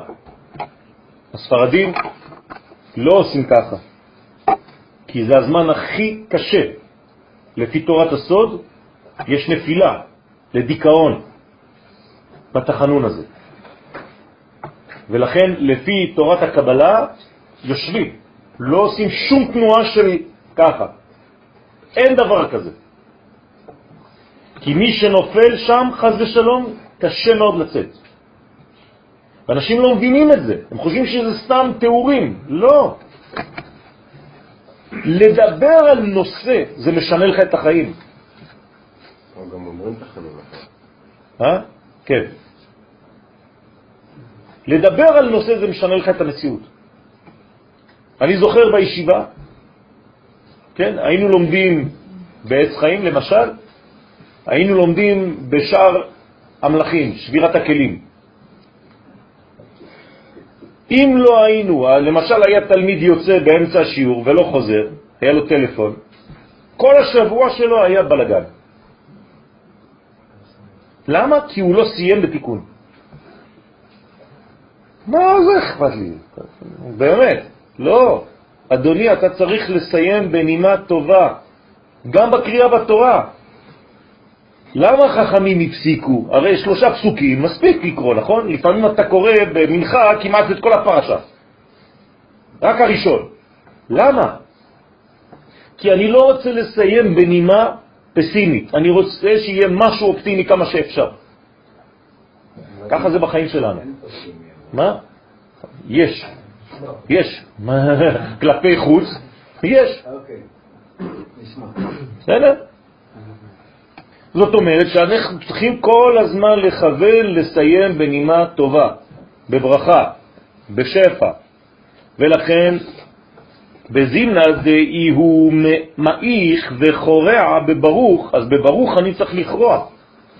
נחתין אימה, בזמן שזעירנפין כופף את עצמו וקורע בברוך, להעלות את המלכות, אז מה עושים המלאכים? משתמשים, לוקחים טרמפ. מה הם עושים? יורדים. הוא עושה ככה, כל המלאכים אומרים, לא, טרמפ, יורדים למעלה, למטה. אחרי זה אומרים, זוקף בשם, כולם, אה, עולים. זה הסולם שלהם. כן, בדיוק, בדיוק. אז המלאכים יורדים עמו כדי לסייע בעליית המלכות. אז כל הזמן תופסים טרמפים. יש להם מעלית, יורדת, עולה, יורדת, עולה, עולה, יורדת. כל הזוקף, כל הקורע, קורע בברוך, כל הזוקף, זוקף בשם. זה הכלל. ודאי, ועל זה נאמר, ויראה מלאכי אלוהים, דהיינו מלאכי המלכות, לכן קוראים להם מלאכי אלוהים, ולא מלאכי הוויה, שזה המלאכים ששייכים לנוקבה, הם משתמשים, תופסים טרמפ על עולים ויורדים בו. בו במי? בזעירנפין, כי הוא עושה את התנועות. רק בזמן שצריך לעשות אותן, ולא בין. כן. זוכרים בשם, כשהיו שומעים את השם מפורש לפני פיתון גדול, היו מתפרחים על הרצפה. נכון, כי זה לא השם שאתה שומע היום. היום אתה שומע י' היום אתה שומע אדנות. שם מפורש, אבל הכהן גדול היה אומר אותו. לא. לא. הוא לא היה אומר אותו בכלל. היה יוצא מפיו. הוא היה יוצא מפיו. אה, זה משהו אחר. לא, לא, לא, לא, צריך לדייק רבותיי. לא כתוב כשהכהן הגדול היה אומר את השם המפורש, כתוב שהשם המפורש היה יוצא מפיו של כהן גדול. מה זה אומר? שעכשיו הוא מדיום, רק משתמשים בו, צינור. אתה עכשיו אל תפריע לי, אני עובר. שומעים את זה? בטח ששומעים. אבל מה שומעים? צריך להבין. שומעים לא מה שאתה חושב, בוא נגיד ככה. בסדר? מה הקול שאתה יכול לשמוע כשהקדוש ברוך הוא מדבר? יפה מאוד. זה הצליל ששומעים. בסדר? הקול האלוהי זה שופר, ולכן הוא כלפנים דמה, אתה לא יודע מה זה. אז אני, אנחנו היום רחוקים מלהבין, אם היום הייתי מסריץ מה שבאמת היה קורה בבית המקדש, נגיד שצילמתי פעם, הייתי שם, הייתם אומרים מה זה, זה לא שלנו, זה לא, זה לא התפילה שלי פה במועדון, זה זה לא התפילה שלי למעלה. כלום. זה לא, זה לא התפילה שלנו. כן? אז אתה צריך לדאוג לא אם זה התפילה שלך, או אם התפילה שלך היא התפילה של, של המקור. זה מה שאתה צריך לדאוג. לחזור לתפילה המקורית. אולי זה יותר בריא.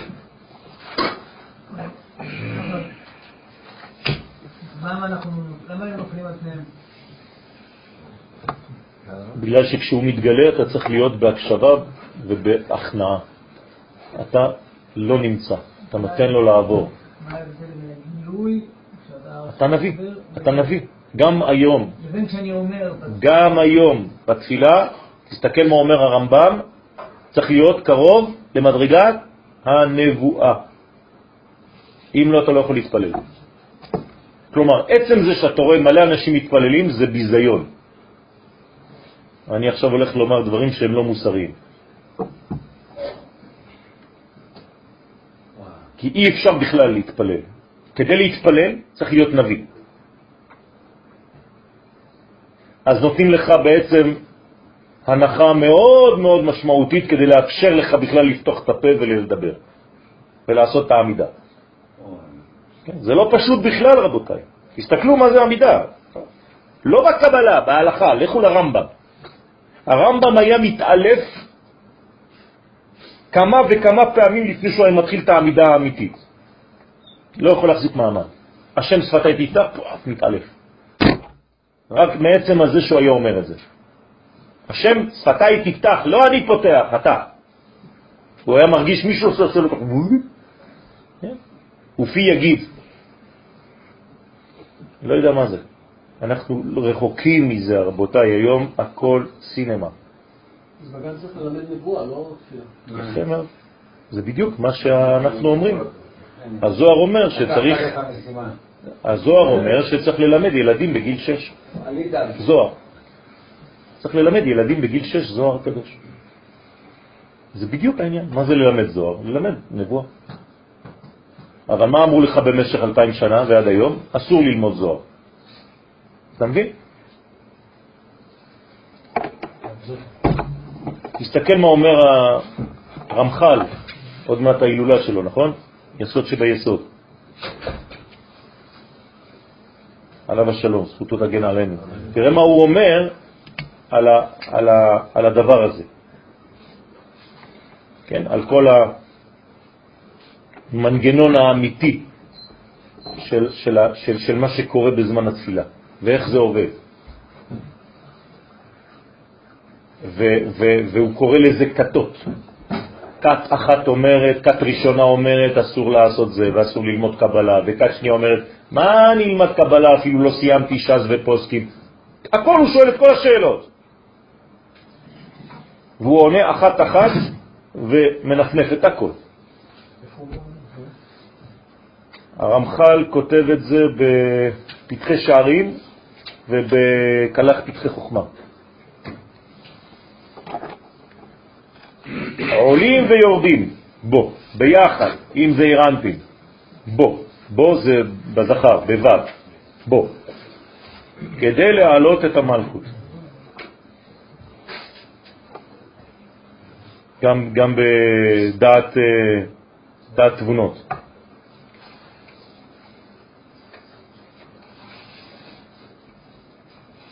כמבואר בשאר הכוונות דרוש בית העמידה, שבקריאות ראשונות מעלים את המלכות מהיכל קודש קודשים דבריאה לאחוריים שנקראים בעצם נהי דזעיר אנפין דאצילות. ובזקיפות הראשונות מעלים אותם לאחורי התפארת. כל זה ב... בלחש. בחזרה עוד יותר גבוה. חזרה יותר גבוהה מהלחש. כבר אין פחד, זאת העובדה. לכן אפשר לומר בקול רם. כל עוד ואנחנו לא אומרים ברוך שם כבוד מלכותו בקול רם, זאת אומרת שאנחנו עדיין בפחד. כשאין פחד אומרים את זה בקול רם, יום הכיפורים. בעמידה, הלחש שלך אתה מפחד שיבואו ויחטפו לך את התפילה. אז אתה לא רוצה שיעתיקו, אז אתה בשושו. בחזרה אין פחד יותר. אז עולים מיני לחגה. הוא מפרש עוד מה שכתב, מלאכי אלוהים עולים, זה שנאמר בזימנה דאי הוא קאים בדינה בזמן שאדם עומד בדין. רוצה לומר שדנים אותו על מעשיו כמו בראש השנה, אז קיימין כולהו ומוליפין עלה, זכות. עומדים כל המלאכים שנבראו ממצוותיו, של האדם, ומלמדים עליו זכות. כלומר, האדם בעצם בורא במעשיו מלאכים. כל מעשה טוב בורא מלאך טוב, כל מעשה רע בורא מחבל. כן? כן, כן, כן, כן. מופיע בעולם עוד מנגנון, דרך המעשה ההוא. מה שכתוב, ויורדים, והיינו בזימנה נצחין לבדינה, בזמן שניצחו את האדם בדין, ונחתין לטאטה, והוא יורד למטה בגלות לקבל עונש, חז ושלום. כן, הזוהר תמיד רוצה לדבר על עונש, מה הוא אומר? גלות. זה תמיד הולך איתו ביחד. שלא תבין שגלות זה כיף. לא. זה מה שאני אומר. כן, שיוצאים לחופש. כן, כן.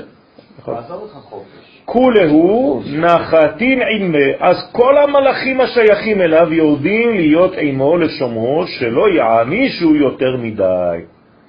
כלומר, הוא הולך לגלות, אבל יש לו שמירה שם, שאם לא, חס ושלום, לא היה בכלל חוזר. אין לו תחיית המתים. אז שומרים אותו.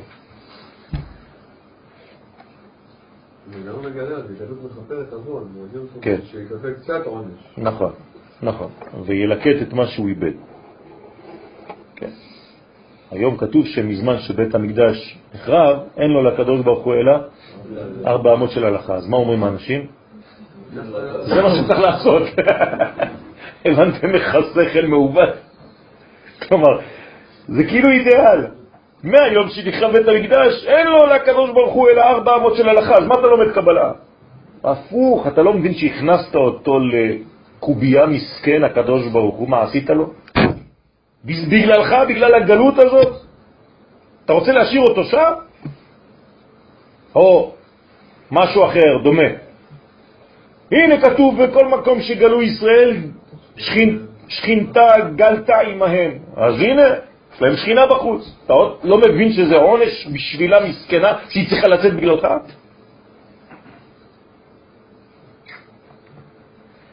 כמה דהוקמו ביעקב, כמו שפרשו חכמים ביעקב בזוהר, פרשת שמות, על מה שכתוב, אנוכי ארד עמך מצרימה, שאז כביכול הייתה ירידה גם לשכינה. ואנוכי אעלך גם עלו, וכשיש עלייה ליעקב, גם השכינה עולה עמו. כאן בא לבאר כי כנסת ישראל מבקשת מהקדוש ברוך הוא שישפיע להם שפע, נפש, רוח, נשמה.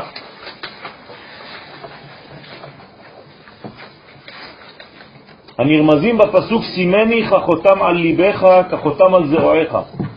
וזהו שאמר סימני כחותם דה נשמתה, זו הנשמה שבמוח, שהיא עצם החותם. דאי הוא חקוקה, דאי היא חקוקה בקורסאיה, שהיא חקוקה ומושרשת בכיסא, שהוא עולם הבריאה. נכון?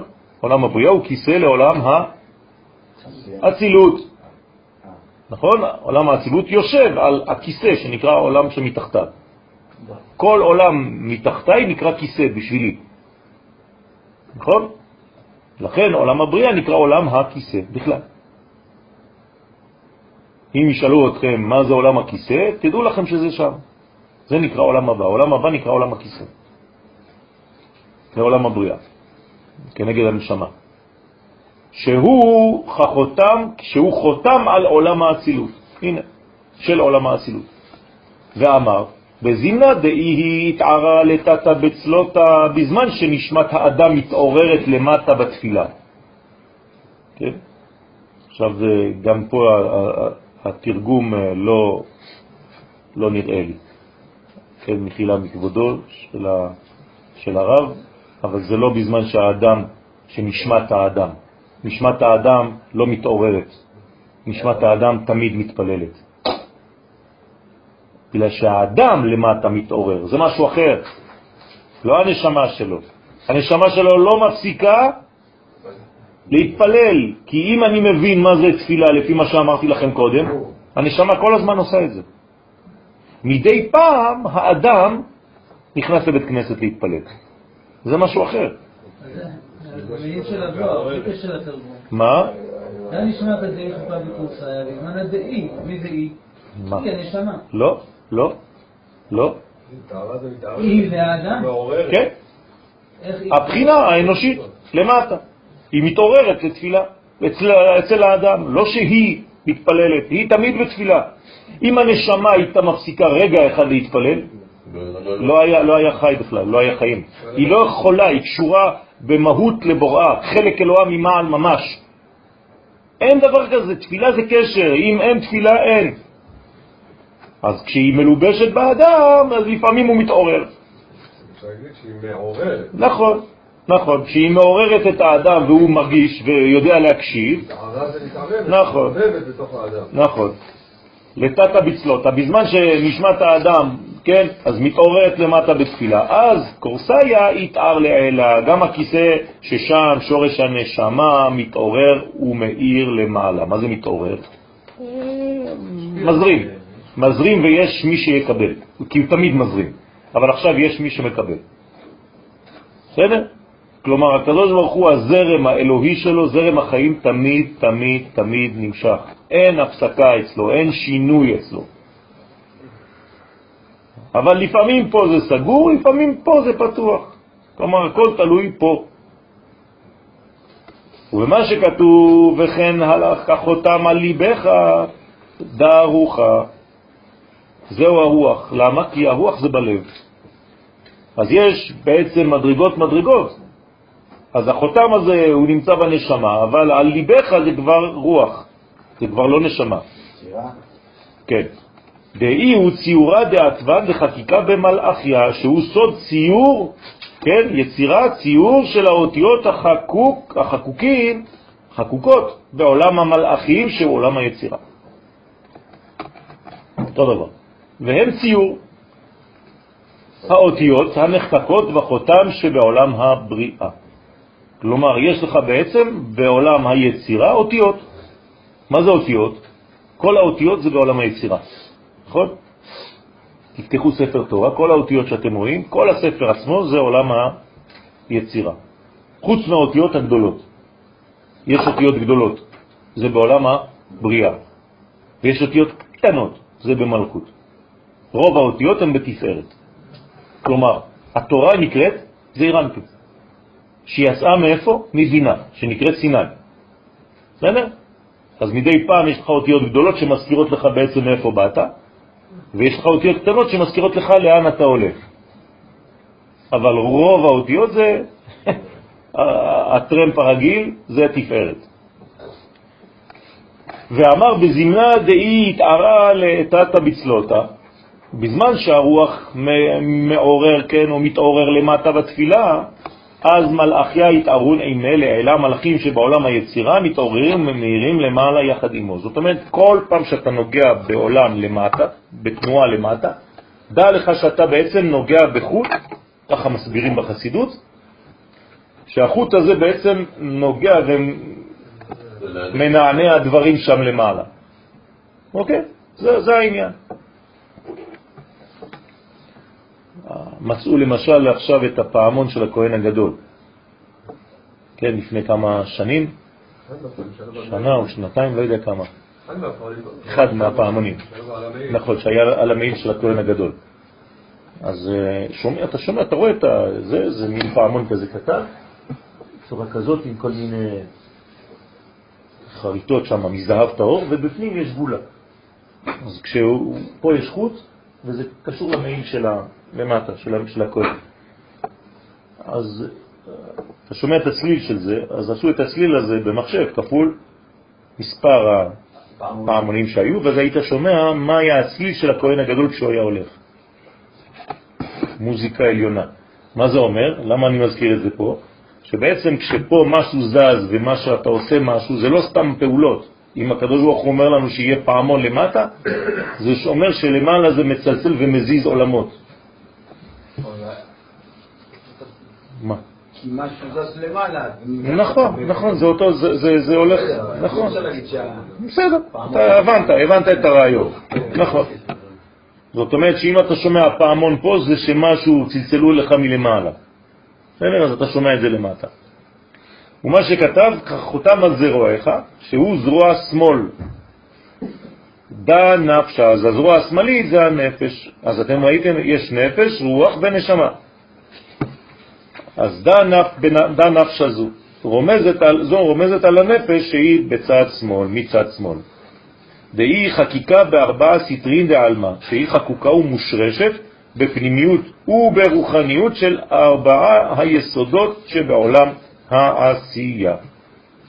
כן, רק בעולם העשייה יש ארבעה יסודות כפי שאנחנו מכירים אותם בעולמנו. מה זה ארבעה יסודות? יש רוח, מים ואפר, נכון? יש מים, רוח ואפר, תלוי לפי הסדר של מי שכתב. והנפש היא כאין רושם האותיות שנרשמו מן החותם על הנייר.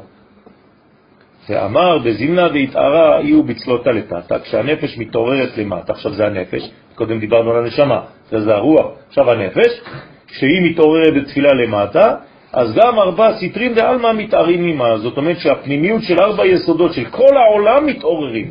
עוד שכבה. כשאתה מתפלל עמידה, בעצם אתה מעורר את כל היסודות של עולם העשייה. זאת אומרת, את כל המים שבעולם, את כל הרוח שבעולם, את כל האש שבעולם ואת כל האפר שבעולם. הכל הופך להיות בעצם מסודר, אתה מחזיר את העולם לסדר. כן, איך, איך, איך קוראים לסדר ב, ביוונית?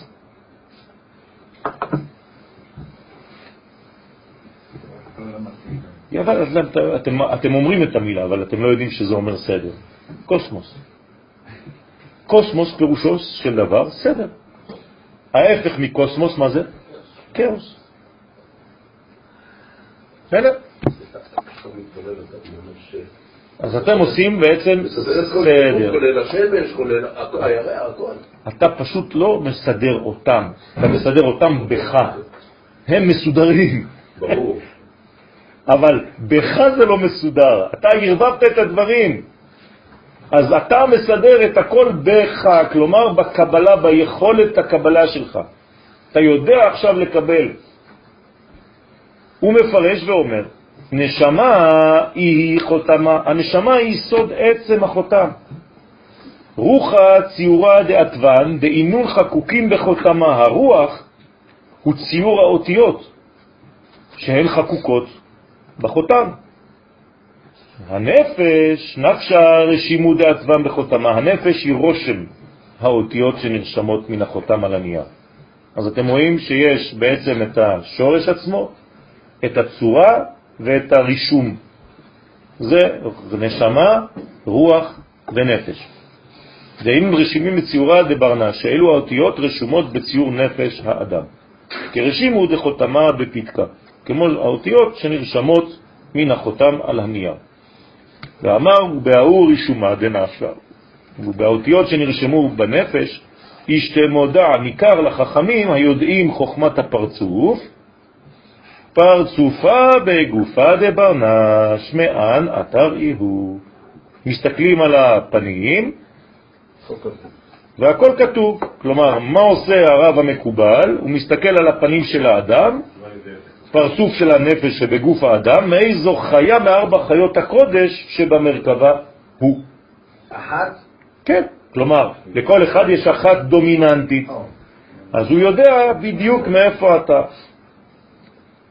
כן, אז אם יום אחד אתה פוגש במקובל ואומר לך אתה אדם, זכית. אם אומר לך אתה נשר, אתה אריה, אתה שור. בסדר? או חס ושלום, חתול, או תרנגול. כן. זה כבר משהו אחר. כן, ברווז. אז יש מדרגות מדרגות, וזה בעצם חקוק בפורטרט של האדם. אתם יודעים שאפשר לראות גם בתורות חיצוניות, לומדים את החוכמה הזאת בלי הקשר של הקבלה כמובן, זה הרבה יותר מעוות, כן? אבל יש לך צורות שונות של בני אדם. ותמיד משייכים את האדם לצורה. אני יכול לצייר כל אחד מכם בצורה שדומה לחיה. וזאת החיה שהכי דומה לך, אתה הכי דומה לחיה הזאת. ולפעמים אתה לא רואה את זה, אבל כשאחד שהוא מומחה לציור יעשה לך את זה, אתה אומר, וואלה, מה זה הוא הישו שפן? שפן! איך לא ראיתי את זה? בקס! טוב. ובגינדה הוא כמוהו, ובשביל זה אמרו החברים, בהי חותמה, וזה החותם של זעיר אנפין, כמה רשימין יתבה. כמה רשומות יש בזעיר אנפין, הראש, הרושם אותם במלכות. הוא אמר שהם ארבע רשומות שנרשמו במלכות על ידי ארבע אותיות י' כו' כשבזעיר אנפין. הוא מפרש רשימו דאריה תמן, הרושם של אריה שבחסד דמלכות, נרשם ביוד בשם הוויה. כלומר אפשר לראות אותיות במצח. כן, במצח האנשים. ולכן האריה הוא האות י' במצח. רשימו דשור תמן, הרושם של השור שבגבורה, דמלכות, נרשם בה' הראשונה, זה שם הוויה. אז אם אתה יותר שור, יש לך ה'. רשימו דנשר, תמן, הרושם של הנשר שבתפארת, דמלכות נרשם באות ו', אז הנשר הוא ו', ורשימו דדמות אדם, תמן הרושם של דמות אדם במלכות, נרשם בה' האחרונה דשם הוויה. אז י' כ' ו' כ', זה בעצם אריה, שור, נשר, אדם. יש הבדל בצורה של האריה הראשונה והאחרונה? כן.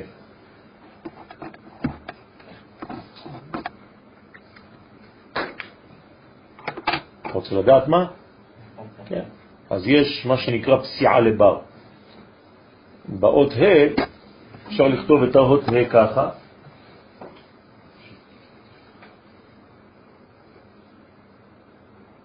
ואפשר להוסיף פה איזה מין רגל שהיא יוצאת. אז הרגל שיוצאת היא לא תמיד יוצאת, צריך לדעת מתי היא יוצאת. זה נקרא פסיעה לבר. מי שלמד אה, לכתוב, כן, סופרות, אז הוא יודע יותר את העניינים האלה. בדרך כלל הרגל התחתונה היא יוד הפוכה. כן, כן, כן, נכון, תלוי אה, בצורות הכתיבה.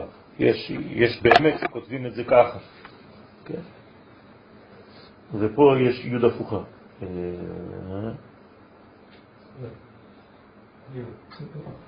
כן.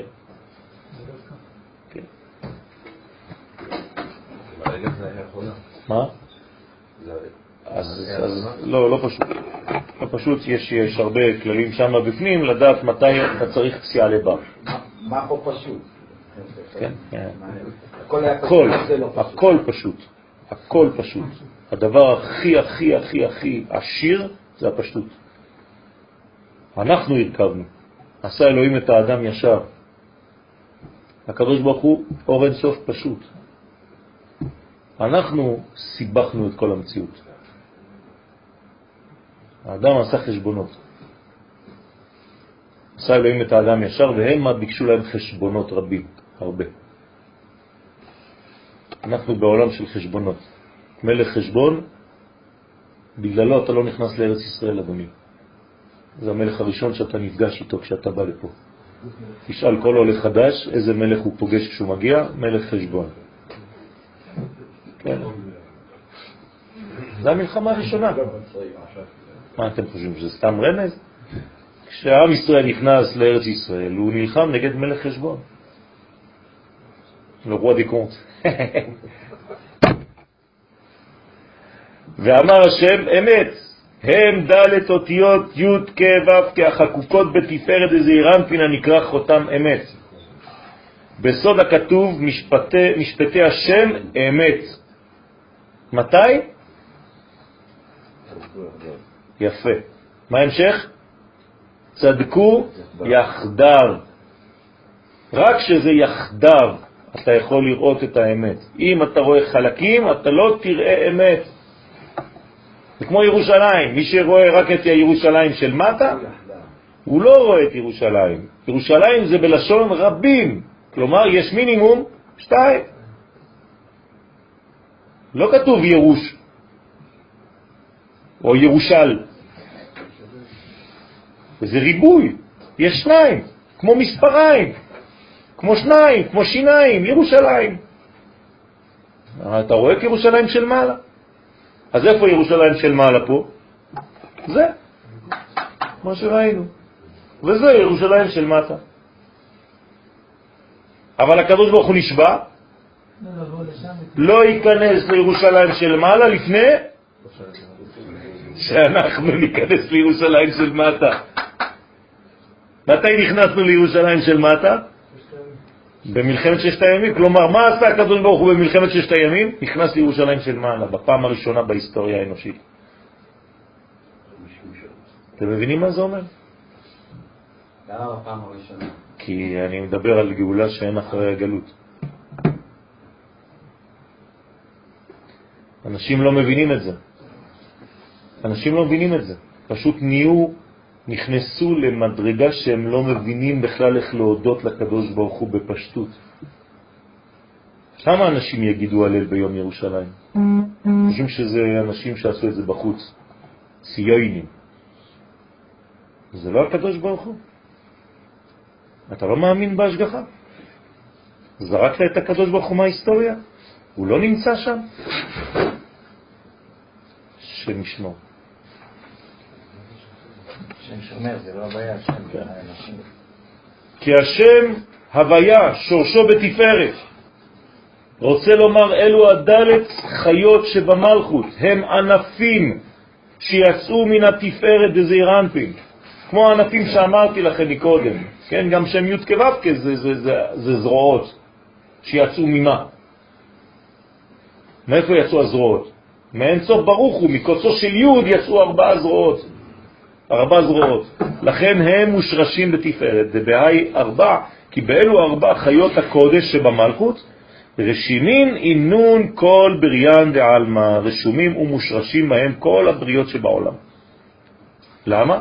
כי בעצם י' כו' זה שם הוויה, אז כל מה שקורה בעולם הזה זה בעצם ארבע חיות. זאת אומרת, אם אני יכול לצייר ציור, אני רושם את הארבע אותיות, אחרי זה את הארבע החיות הדומיננטיות שם, ומכל חיה יוצאים עוד אה, ענפים של חיות של כל העולם, של כל אות ויוצאים ארבע יסודות, ויוצאים ארבע כיווני השמיים, ויוצאים, כן, אתה יכול לעשות רשימה של אה, עשר קילומטר.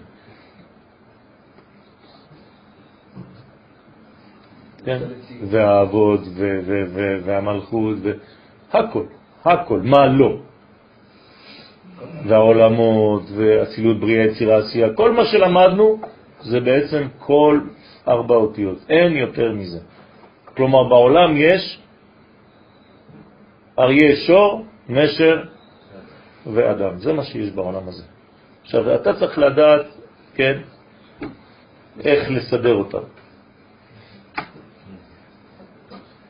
כי אריה מלך החיות, שור מלך הבהמות, נשר מלך העופות, ואדם תפארת מלך על כולם. כן. מה זה? דגים זה לא נקרא חיים. למה תפארת? לא, פרובו הראשון זה לא על הדגים. המדרגה הראשונה היא מדרגה של אדם. זה השורש האמיתי. דגים זה לא נקרא חיים, זה מנה קטנה של חיים זה נקרא. הפעם הראשונה שכתוב שם פרובו, כן, בתנ"ך, זה נכון. בראשית, זה על הדגים. כן, אבל זה לא, זה לא חיים עדיין. דגים זה לא חיים. לכן אתה מוציא אותם, אתה שולף אותם מהמים, זה כבר קשה, אין שחיטה, אין כלום. זה נקרא מינימום של חיים. זה מדרגה שבין, כן, אריזל מסביר את זה, בעץ חיים זה מדרגה שבין מדרגה שקדמה לזה לבין מדרגה של חי. כלומר, הדג הוא מעבר בין צומח לחי. הוא עדיין לא חי אמיתי. כן, זה, זה מדרגות מדרגות. כן, כן, כן, כן. גם פרה לא נופלים בשבת, אדם של החג. הוא מסיים בזה. תמיד לפי אתה מחליט. אין, אין, אה, אין כאן כללים בדבר הזה, ומי שזה מזיק לו בכלל אה, פטור מהכל. אז, אה, זה נכון שכתוב ששלוש ארוחות טוב לאכול דג. אז זה משהו אחר, כן. לא מצווה, טוב. כן. אנחנו היום אומרים מצווה, זה, זה כאילו תעשה מצווה. זה הכל בצורה של זה. כן. אז אה, זה, זה העניין של ה... אבל באמת שהדג יש לו מדרגה, למה הדג הוא, הוא, הוא כן סימן של, אה, של ריבוי?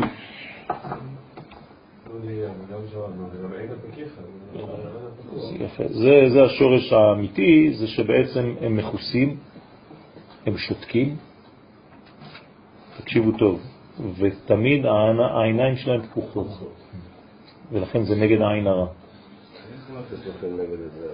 נכון? והם שוחים נגד הזרם כשהם חיים. אם אתה רואה דג מת, הוא שוחה עם הזרם. נכון.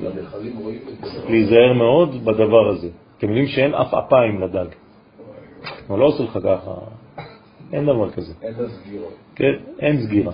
עכשיו, מה זה אומר? זה אומר שבעצם כל עין הרע זה מי שבעצם עוצם, העין שלו קטנה, כמו בלעם, שטום.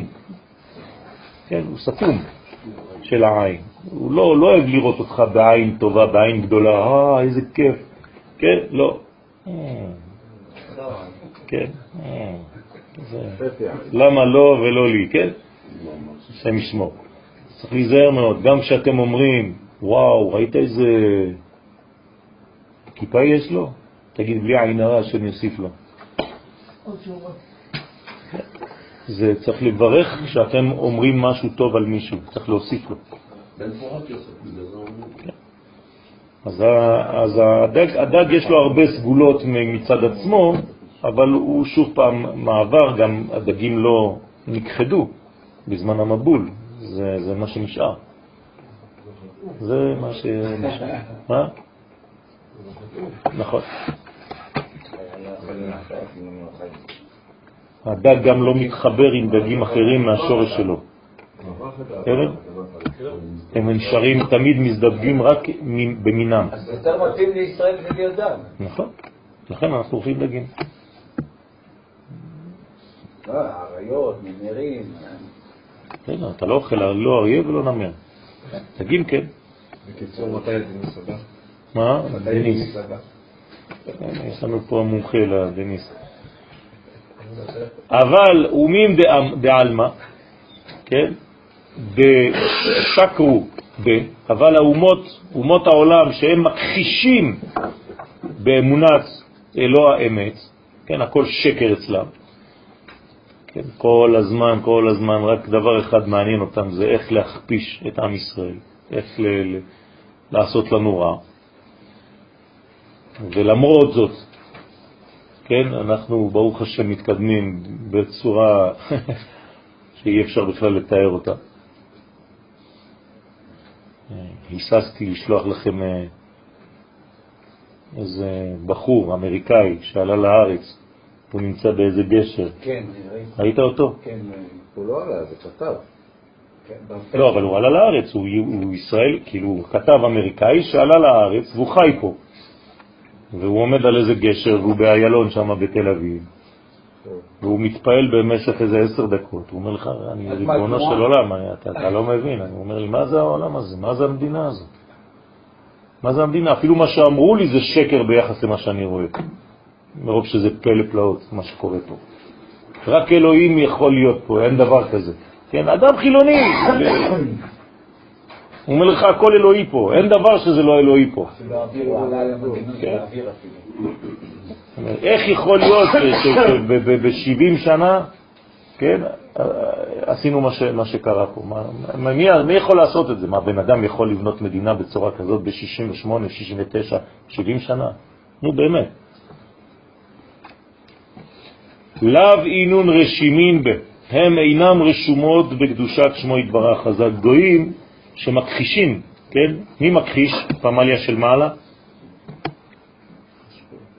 המחשבים, הכישוף זה מלשון הכחשה של פמליה של מעלה. אומות העולם מכחישות פמליה של מעלה. איך אנחנו יודעים שהן מכחישות? למה הוא כזה אנטי. אנטי אומות? יפה מאוד. עכשיו אתה מתחיל להבין את הנקודות, זה חשוב מאוד. מי שיוצא נגד עם ישראל בעולם הזה, זה אומר שהוא לא הבין אלוהות. הוא נגד האלוהות. הרי אי אפשר לצאת נגד השם, אז יוצאים נגד שמו. מי זה שמו? הוא. ישראל זה שמו של הקדוש ברוך הוא. כלומר, מה זה חילול השם? חילול של עם ישראל בעולם הזה. הם אינם רשומות בקדושת שמו יתברך, אלא בחותמה דשיקרא. אז איזה חותם יש להם? חותם של שקר, שהוא סמך מם, אנקל סם. חותם השקר. כן, יעשו לנו בלגן פה כל השבוע הבא. יש לנו שבוע, חבל על הזמן. אתם לא מבינים מה זה שבוע הבא. בחיים לא היה שבוע כזה. הורידו חמש חטיבות. אתם לא מבינים. אתם לא מבינים, זה לא רק, אה, לא רק טראמפ, כן? זה יום ירושלים, זה הרמדאן שמתחיל, זה שבוע שבת זה. יש אנשים שבורחים. כל השבוע חוץ מיום ראשון, אולי ככה בקטנה, יום ראשון גם. כן, גם יום ראשון זה הכנות. טוב. יום יום ראשון יש חום יום ירושלים, יש וואי. טוב. שיש לו גם כן ארבע חיות טמאות במרכבתו. אז מה יש להם? ארבע חיות, נכון? אבל זה חיות טמאות. אז מה החיות שלהם? אי הוא נחש דמלל שיקרא על קודשא בריחו. אז הדבר הראשון, החיה הראשונה שיש להם זה נחש, שמדבר שקר על הקדוש ברוך הוא. שאמר לאדם וחווה כי יודע אלוהים, כי ביום אכולכם ממנו ונפקחו עיניכם וייתם כאלוהים, יודע טוב ורע. פירש רש"י יוצרי עולמות, כאילו משקר להם, אומר להם אתם תהיו כמוהו. הוא היה כמוכם, עד שהוא טעם מהעץ, מה אתם חושבים, איך הוא נהיה אלוהים? פעם הוא היה כמוכם, אכל, נהיה אלוהים, תאכלו תהיו כמוהו. כן, זה הנחש, אפשר להגיד שהוא באצילות? חס ושלום. אבל הוא היה עם האד- עם האד- עם האדם. לא, זה היה בחוץ, הם נפלו כי הם הקשיבו לדבר חיצוני, זה שכל, שכל אנושי. מה זה הנחש? כן, אבל היה דיאלוג ביניהם, אז הם אז מה? חייבים להיות? באותו עולם. יש לך דיאלוג עם חתול היום. אז מה, אתה באותו עולם? אתה נכנס לבית, פוצי, מוצי, בוא, בואי לאכול, מה אתה? או שהוא עלה לאצילות, או שאתה נפלת לקליפה דעשייה, נו, לא. יש, יש, אה, אה, לא, לא, תקשיבו, תקשיבו טוב. תקשיבו טוב, הנחש זה השכל האנושי שאומר לאדם שגם הערכים שלך יכולים להיות אלוהים. אל תקשיב למה שכתוב בתורה, אתה תחליט מה טוב ומה רע. זה הנחש. זה בדיוק מה שהוא אמר להם, זה לא שהוא, מה שאמרתי לכם מקודם, אתם מבינים את זה בצורה הזאת. היום אתם יכולים לעשות את זה בעצמכם. אדם היום שקובע את הקריטריונים איך לחיות לפי השכל של עצמו ולא לפי שכל התורה, זה נחש. בסדר? אז זה התרבות המערבית, בעיקר אירופה, הנצרות. בסדר? ואמר הנחש, כל אומן שונא את בני אומנותו. אז מה הוא אומר להם? הקדוש ברוך הוא, הוא לא רוצה שתגיעו למדרגה שלו, אז הוא יגיד לכם הכל כדי להכשיל אתכם. תשאלו פעם, תבקשו איזה מתכון ממרוקאית, תמיד היא תיתן לך מזויף, שלא תצליח. מן העץ אכל הקדוש ברוך הוא, ברא את העולם. כן. אז מן העץ אכל הקדוש ברוך הוא וברא את העולם, חז ושלום. כן, גם הוא היה כמוכם, אה, אכל, ונהיה מה שהוא היום. מה אתם חושבים? איך אני יודע שהאדם הראשון לא היה מארץ, ממדינות המזרח? כי הוא היה אוכל את הנחש. טוב, ובגיני תמר באורח מטלה, כן? ובשבילו נאמר בדרך משל, שיקרא לט לרגלים, לשקר אין רגליים. בסדר? שאין לו קיום, כמו הנחש. לכן לנחש אין רגליים, כי לשקר אין רגליים. כלומר אין לו קיום. זה לא יכול להמשיך להימשך הרבה זמן. ולכן זה, זה סתירה לפרצוף של כל מי שהתכחש למציאות של הקדוש ברוך הוא בעולם, קרי עם ישראל. ברגע שהוא רואה מה שעשינו פה במשך 70 שנה, אין יותר קידוש השם מהדבר הזה. זה קידוש השם הכי גדול שיכול להיות. כלומר, מה, שיקרו לנו? כן, שיקרו לכם. אמרו לכם שעם ישראל הוא מקולל, אז אם הוא מקולל, איך הוא יכול לעשות דבר כזה? אתם מבינים? הקמת מדינת ישראל זה הסתירה הכי גדולה לנצרות. וכניסתנו לירושלים זה עוד יותר פנימי. עכשיו נשאר לנו רק בית המקדש, זהו. מה? אחד מהדברים שאומרים שכאילו כשמסתכלים על יהודי לא מדבר על, אבל, זה נכון מאוד שהיום את היהדות כמשהו. אליטיסט, שפשוט מוציא את האנשים ומעל כולם. כן. ויש לזה איזושהי בעיה. נכון. זה מאוד משפיע עלינו, וזה לא בא מדעה חיצונית, זה בא מהסתכלות פנימית כן, של... כן. אז אנחנו מתקנים את הדבר הזה, ואנחנו לא אומרים שאנחנו עליונים או תחתונים, אנחנו אומרים שאנחנו שונים. פשוט מאוד. לפני שבוע הגיעו אליי אנשים שהם לא יהודים, כן. זה היה הדיבור שלהם. נכון. שמדברים על מה שהם רואים מהיהודים. אז הם צודקים, צריך להיזהר. לקחתם בעלות על אלוהים, כאילו הוא לא שייך, הוא שייך רק ליהודים ולאף אחד אחר. מה זה לקחתם בעלות? זה מה שהם אומרים. לקחתם בעלות על לא, לא, לא, לא, אלוהים. לא. אנחנו לא לקחנו ואנחנו לא בחרנו ואנחנו לא חיפשנו. הוא לקח בעלות עלינו. זה נכון, אבל... זה משהו אחר. ממה שהם רואים היום וממה שמפרשים... אז אתה צריך להסביר להם. אתה צריך להסביר להם, כל עוד ולא תקי, לא כל עוד ואתם הגויים, אומות העולם, ואנחנו אוהבים אתכם, אבל כל עוד ולא תכירו, כל עוד ולא תכירו שהצינור הבלעדי, היחידי, שהקדוש ברוך הוא בורא עולם, אין סוף ברוך הוא משתמש בו כדי להופיע בעולם, זה ישראל, אז אתם לא תבינו את ההיסטוריה. אבל הם לא יכולים להכיר בזה כל עוד הצינור בעצמו לא מבין שהוא לא יכול להיות צינור אם אין צד שני של הצינור אלא הגויים ואומות העולם. כן. ונכון להיום... זה לא נכון, זה לא נכון, כתוב, הגדיר השם לעשות עם אלה, ואחר כך הגדיר השם לעשות עמנו. אנחנו מבינים את זה אחריהם, הם מבינים את זה לפנינו.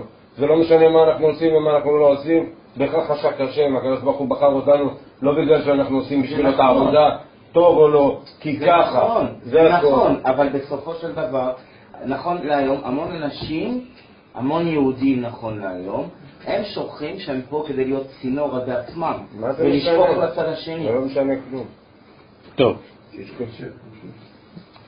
וכך חיביה לט לרגלין. אותו דבר. למה ל- ל- לנחש אין רגליים? כי לשקר אין רגליים, זה אותו דבר. הנחש והשקר זה אותו דבר. כלומר, כלומר, שימו לב עכשיו, במקור אבל היה לו. יפה. הוא היה מהלך הוא עליו. איבד את רגליו. זאת אומרת הוא היה אמת. חטא המרגלים. חטא המרגלים זה חטא הנחש. כלומר, מה איבדו המרגלים? את הרגליים. למה? כי דרך שכל אנושי, נחש, הם הגיעו למסקנה לא טובה. שלא טוב להיכנס לארץ. למרות שהקדוש ברוך הוא אומר להם, טובה הארץ מאוד מאוד. בפיו של יהושע או של כלב, לא חשוב. למעשה הם לא ראו את האדם, כי הרגליים זה העתיד של הבן אדם, לא. זה, מה שאנחנו אומרים, סיעה לבר. זה החלק החיצוני, הגילוי, הילדים. מה זה אומר בסופו של דבר? שאתה יכול לחשוב מלא מלא מלא דברים. אתה יכול להגיע למסקנות שונות בחיים שלך. אתה רק לא צריך לשכוח דבר אחד. מה רצון השם? אז המרגלים, עם כל הכבוד, ורבנים גדולים הם היו, ואנשים גדולי ישראל המה, כולם אנשי שם. בסופו של דבר, כן, אז אל תיקחו ותגידו כל הזמן, אז מה ההוא והרבי ההוא והרבי והרבי והרבי והרבי. כן, יותר גדול מה, מהמרגלים לא היה. והם הגיעו למסקנות לא נכונות, על ידי מה? על ידי מחשבה אנושית, שבסופו של דבר שכחו דבר אחד, זה לא מה שהקדוש ברוך הוא אומר. אז אתה יכול לעשות מזה מה שאתה רוצה תרגילים, זה לא מה שהקדוש ברוך הוא אומר, יש תורה. אם זה לא מה שהקדוש ברוך הוא אומר, אתה מחוץ למשחק. כן, אז אני לא מכוון חס ושלום למישהו ספציפי, אני אומר באופן כללי, כן. שוב פעם, שוב פעם, אתה צריך לדעת מה התורה מדריכה. התורה יש לה מדרגה, יש לה כיוון. תורה שאחרי 12 המרגלים, אז קרה מהם עשו הפוך ממה ש... נכון, נכון. לכן, לכן צריך לדעת בדיוק מה הקדוש ברוך הוא אומר. ומה הקדוש ברוך הוא אומר? מה שכתוב בתורה, היום יש לנו נבואה. אני לא יכול ללכת לסתור מה שכתוב בפשט של התורה. אלה החוקים והמשפטים, כן? אשר ציוויתי, כן, לעשות כן בקרב הארץ. אתה לא יכול לסתור את זה. אבל זה הפירושים שלנו. האנשים האלה אומרים, אני סומך על מה, הרב ההוא לא ידע את זה? כן, אז, אז תגיד לו, אז המרגל לא ידע את זה? תגיד לו, אז הוא יגיד לך. ואז אין לך שום שרשרת. נכון. רב. אז צריך להיזהר מאוד. ולכן. לכן האור והחושך משמשים בערבוביה בביאת המשיח. ולכן צריך להיזהר מאוד. כן? לבחור לך רב ולא רב בריח. בסדר, מה- שצוראל אומר, אנחנו קיבלנו 12 מרגלים, ובעשרה זייפנו, ורק נכון, שניים. נכון. אז אני אומר, זה זה כל כך מורכב, זה כל כך קשה. גם כשאתה מקבל את התורה, וגם כשאתה קורא אותה ומתעסק איתה, ובפנים יש סתרים, ואתה מפתח את זה בכוונות, באותיות, ו... כל, כל מה שאמרת עכשיו זה יותר ממה שאמרתי? לא, אור וחושך משמשים, לא, אני רוצה לדעת מה הוספת. לא, אני רוצה... אני רוצה על אור וחושך משמשים בערבוביה הזאת. צריך- כן, נו, זה, אז אמרנו. קשה לשלוט נכון, בלי אז מה? לימוד... אה, לא, אבל זה אומר, זה לא אומר שזה זה, זה, זה לא נכון. ומה מה נכון בסופו של דבר? מה נכון בסופו של דבר? ההיסטוריה. בסדר? אתה יכול לסתור משהו, אם זה מצליח, זה אומר שהקדוש ברוך הוא יותר חזק והוא מחליט. בסדר. דוגמה, אם המדינה שלנו הייתה טעות, היא לא הייתה, ממשיכה. זה היה נפסק. אחרי שלוש שנים הקדוש ברוך הוא לא היה מאפשר את זה. פה לא רק שהוא מאפשר, הוא נותן יד. שנשגשג. אז מה? אז אני יודע שברוך השם הכיוון הזה היה נכון. חוץ מזה, כדי לא לטעות, יש רק רב אחד. הרב קוק. זהו. טוב, יאללה. הרב קוק תמיד צודק, זהו, אין מה לעשות. גם הרמב"ם. בסדר? איפה כתוב שלא תהיה אה, אה, גלות יותר? זה השיעור של שבת. אה, אז? כן, בשבת. הרב קוק כתב לנו במפורש שאנחנו עכשיו בגלות האחרונה, חזרנו מהגלות האחרונה ולא תהיה יותר גלות אחרי זה, והוא מוכיח את זה. לא, סליחה, לא חס וחלילה שאני... אם אני רוצה, אם אני מדבר עכשיו עם דתי שאומר שתשמע, בסדר, אנחנו פה כרגע, זה לא אומר שעוד עשר שנים אנחנו נהיה פה. אז אם אני רוצה להוציא לו משהו מהתורה, אז צריך לה- להוציא פסוקים, נכון? יש פסוקים מהתורה, לכן אני אומר, הוא מוכיח את זה, יש נבואות. מביא את זה בנבואה. מ- מנבואות, לא סתם מ- ממה שהוא חושב. מיליון נפש בא לתקן את עשת הנחש? כן, בדיוק. פדיון נפש בא להחזיר את הנשמה האלוהית לאדם ולהוציא אותו מהמסקנות האנושיות הרציונליות שלו. ולכן כשם שארץ ישראל איננה דבר חיצוני, כך ירושלים איננה דבר חיצוני. וכל מי שניגש גם לארץ ישראל, גם לירושלים, בנימה של חיצוניות, בשכל אנושי, הוא לא יכול להגיע לזה, הוא לא יכול להבין בכלל. אז הוא יחלק את ירושלים, הוא יחלק את ארץ ישראל, הוא יחלק... אי אפשר, כן? אסור לדבר על פיסה קרקע. כן, הרבי מלובביץ' היה אומר את זה, זצ"ל. שאסור לדבר בכלל. ברגע שאתה מתחיל לדבר עם מישהו על זה, זה אומר שאתה לא בכלל ודאי בדבר הזה. אז אתה כבר בטעות. אתה נכנסת למשא ומתן על משהו שאתה לא מבין אותו בכלל. על מה אתה מדבר בכלל? כן? חז ושלום, על מה יש לך רשות לדבר? זה שייך לעם ישראל. מי זה עם ישראל? מי שחיו, מי שמתו, מי שעוד לא נולדו. לך תשאל את כולם ואחרי זה תחליט. גם אם אתה רוצה לעשות משאל עם, אתה לא יכול לעשות משאל עם עם מי שנמצא היום. אתה צריך לעורר את כל המתים, ואתה צריך ללכת לבקש את כל מי שעוד לא נולדו, ששייכים לאומה. אין דבר כזה, זה לא רציונלי. לכן כל השטויות האלה, כל התהליך הזה, כל המזרח התיכון החדש, זה בולשיט אחד גדול, שקר אחד גדול שאין לו רגליים, וכל יום זה מתפוצץ לנו בפנים מחדש, ואנחנו עדיין בעקשנות הזאת. כן, עד שהמציאו מונח חדש, קורבנות השלום. אללה יסתום. כן, שכל מעוות, כן, השבוע אפילו פחדו לשיר את התקווה, בגלל שהיו ערבים כדי לא לזעזע אותם באוניברסיטה.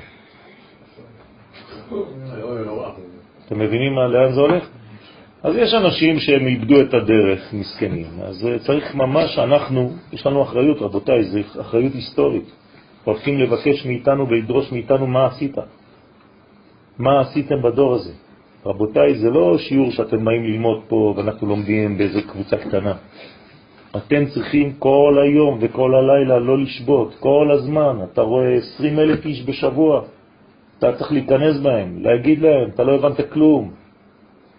ואתה צריך לעשות תשובה על מה שאתה עושה. אתה ליד, בוא תלמד, ואתה, ואתה, ואתה, כולנו. זה אחריות שלנו, ידרשו מכם, מכולנו, מה עשית? זה לא שאתה מלמד עוד איזה וורט. עכשיו אנחנו במציאות, זה, זה נגמר הסיפור עכשיו, אנחנו בסוף הזה, זה נגמר. נגמר, הכל נגמר, הסיפור נגמר כבר. כן, כתוב שבאלף השישי, ב-5700, פחות או יותר, זה זמן הגאולה, ככה כתוב בספרים הקדושים. אני אביא לכם מקורות. כן, בטח שהתקדמנו, אנחנו בתוך עמוק כבר. אז צריך להיזהר מאוד, יש, יש דרישה מאיתנו לדעת איפה אתה נמצא. אם אתה בעצמך לא ודאי במה שאתה חי, איך אתה רוצה לשכנע מישהו? איך? אז אני יודע שזה לא האופנה לדבר על צורה בצורה כזאת. כן, אתה איזה קצת, אתה אידיאליסט, רואה את הכל בעין כזה. אני לא אידיאליסט, אני מנסה לראות בעיניים אלוהיות את המציאות. שכשאדם יוצא מהשיעור שלו הוא צריך לצאת בנימה אופטימית. אם הוא יוצא עם פחד ועם דאגה ש, שכל העולם הזה הוא סתם זבל, אז הקדוש ברוך הוא זבל אחד גדול גם, חז ושלום. כמו שאמר לי אחד, מה אנחנו בכלל, זבל. אמרתי לו, יפה, זה מה שאתה בעצם אומר לבורא, אתה בראת זבל, כמוני. אתה לא מתבייש לדבר על ככה, על בריאה אלוהית? גם אם זה אתה? אי אפשר לדבר ככה, רבותיי. כן, אז צריך להיזהר מאוד במינוחים ובביטויים שאנחנו משתמשים בהם. אני בריאה אלוהית. לא מצא חן בעיניך זה משהו אחר, אבל אתה בריאה אלוהית, אתה צריך להיזהר בזה. אתה לא לא כלום, ואתה לא אוויר, ואתה לא סתם זבל זרוק. הוא רצה בך, הוא העיר אותך הבוקר, קמת, יש מי שרוצה אותך. אז אל תזלזל בדמות הזאת, כי זה צינור לאלוהות. זה חייל בשביל לגלות את הקדוש ברוך הוא, ויש לנו אחריות כולנו בדבר הזה, ובמיוחד בדור הזה, איך לחנך את הדור הצעיר ואת כל האנשים. תראו איזה עבודה יש. אז תשתמשו בכל הכלים שיש לכם, באינטרנט, ולא חשוב איפה, בפייסבוק, מה שיש לכם, יש לכם בין כה וכה כבר.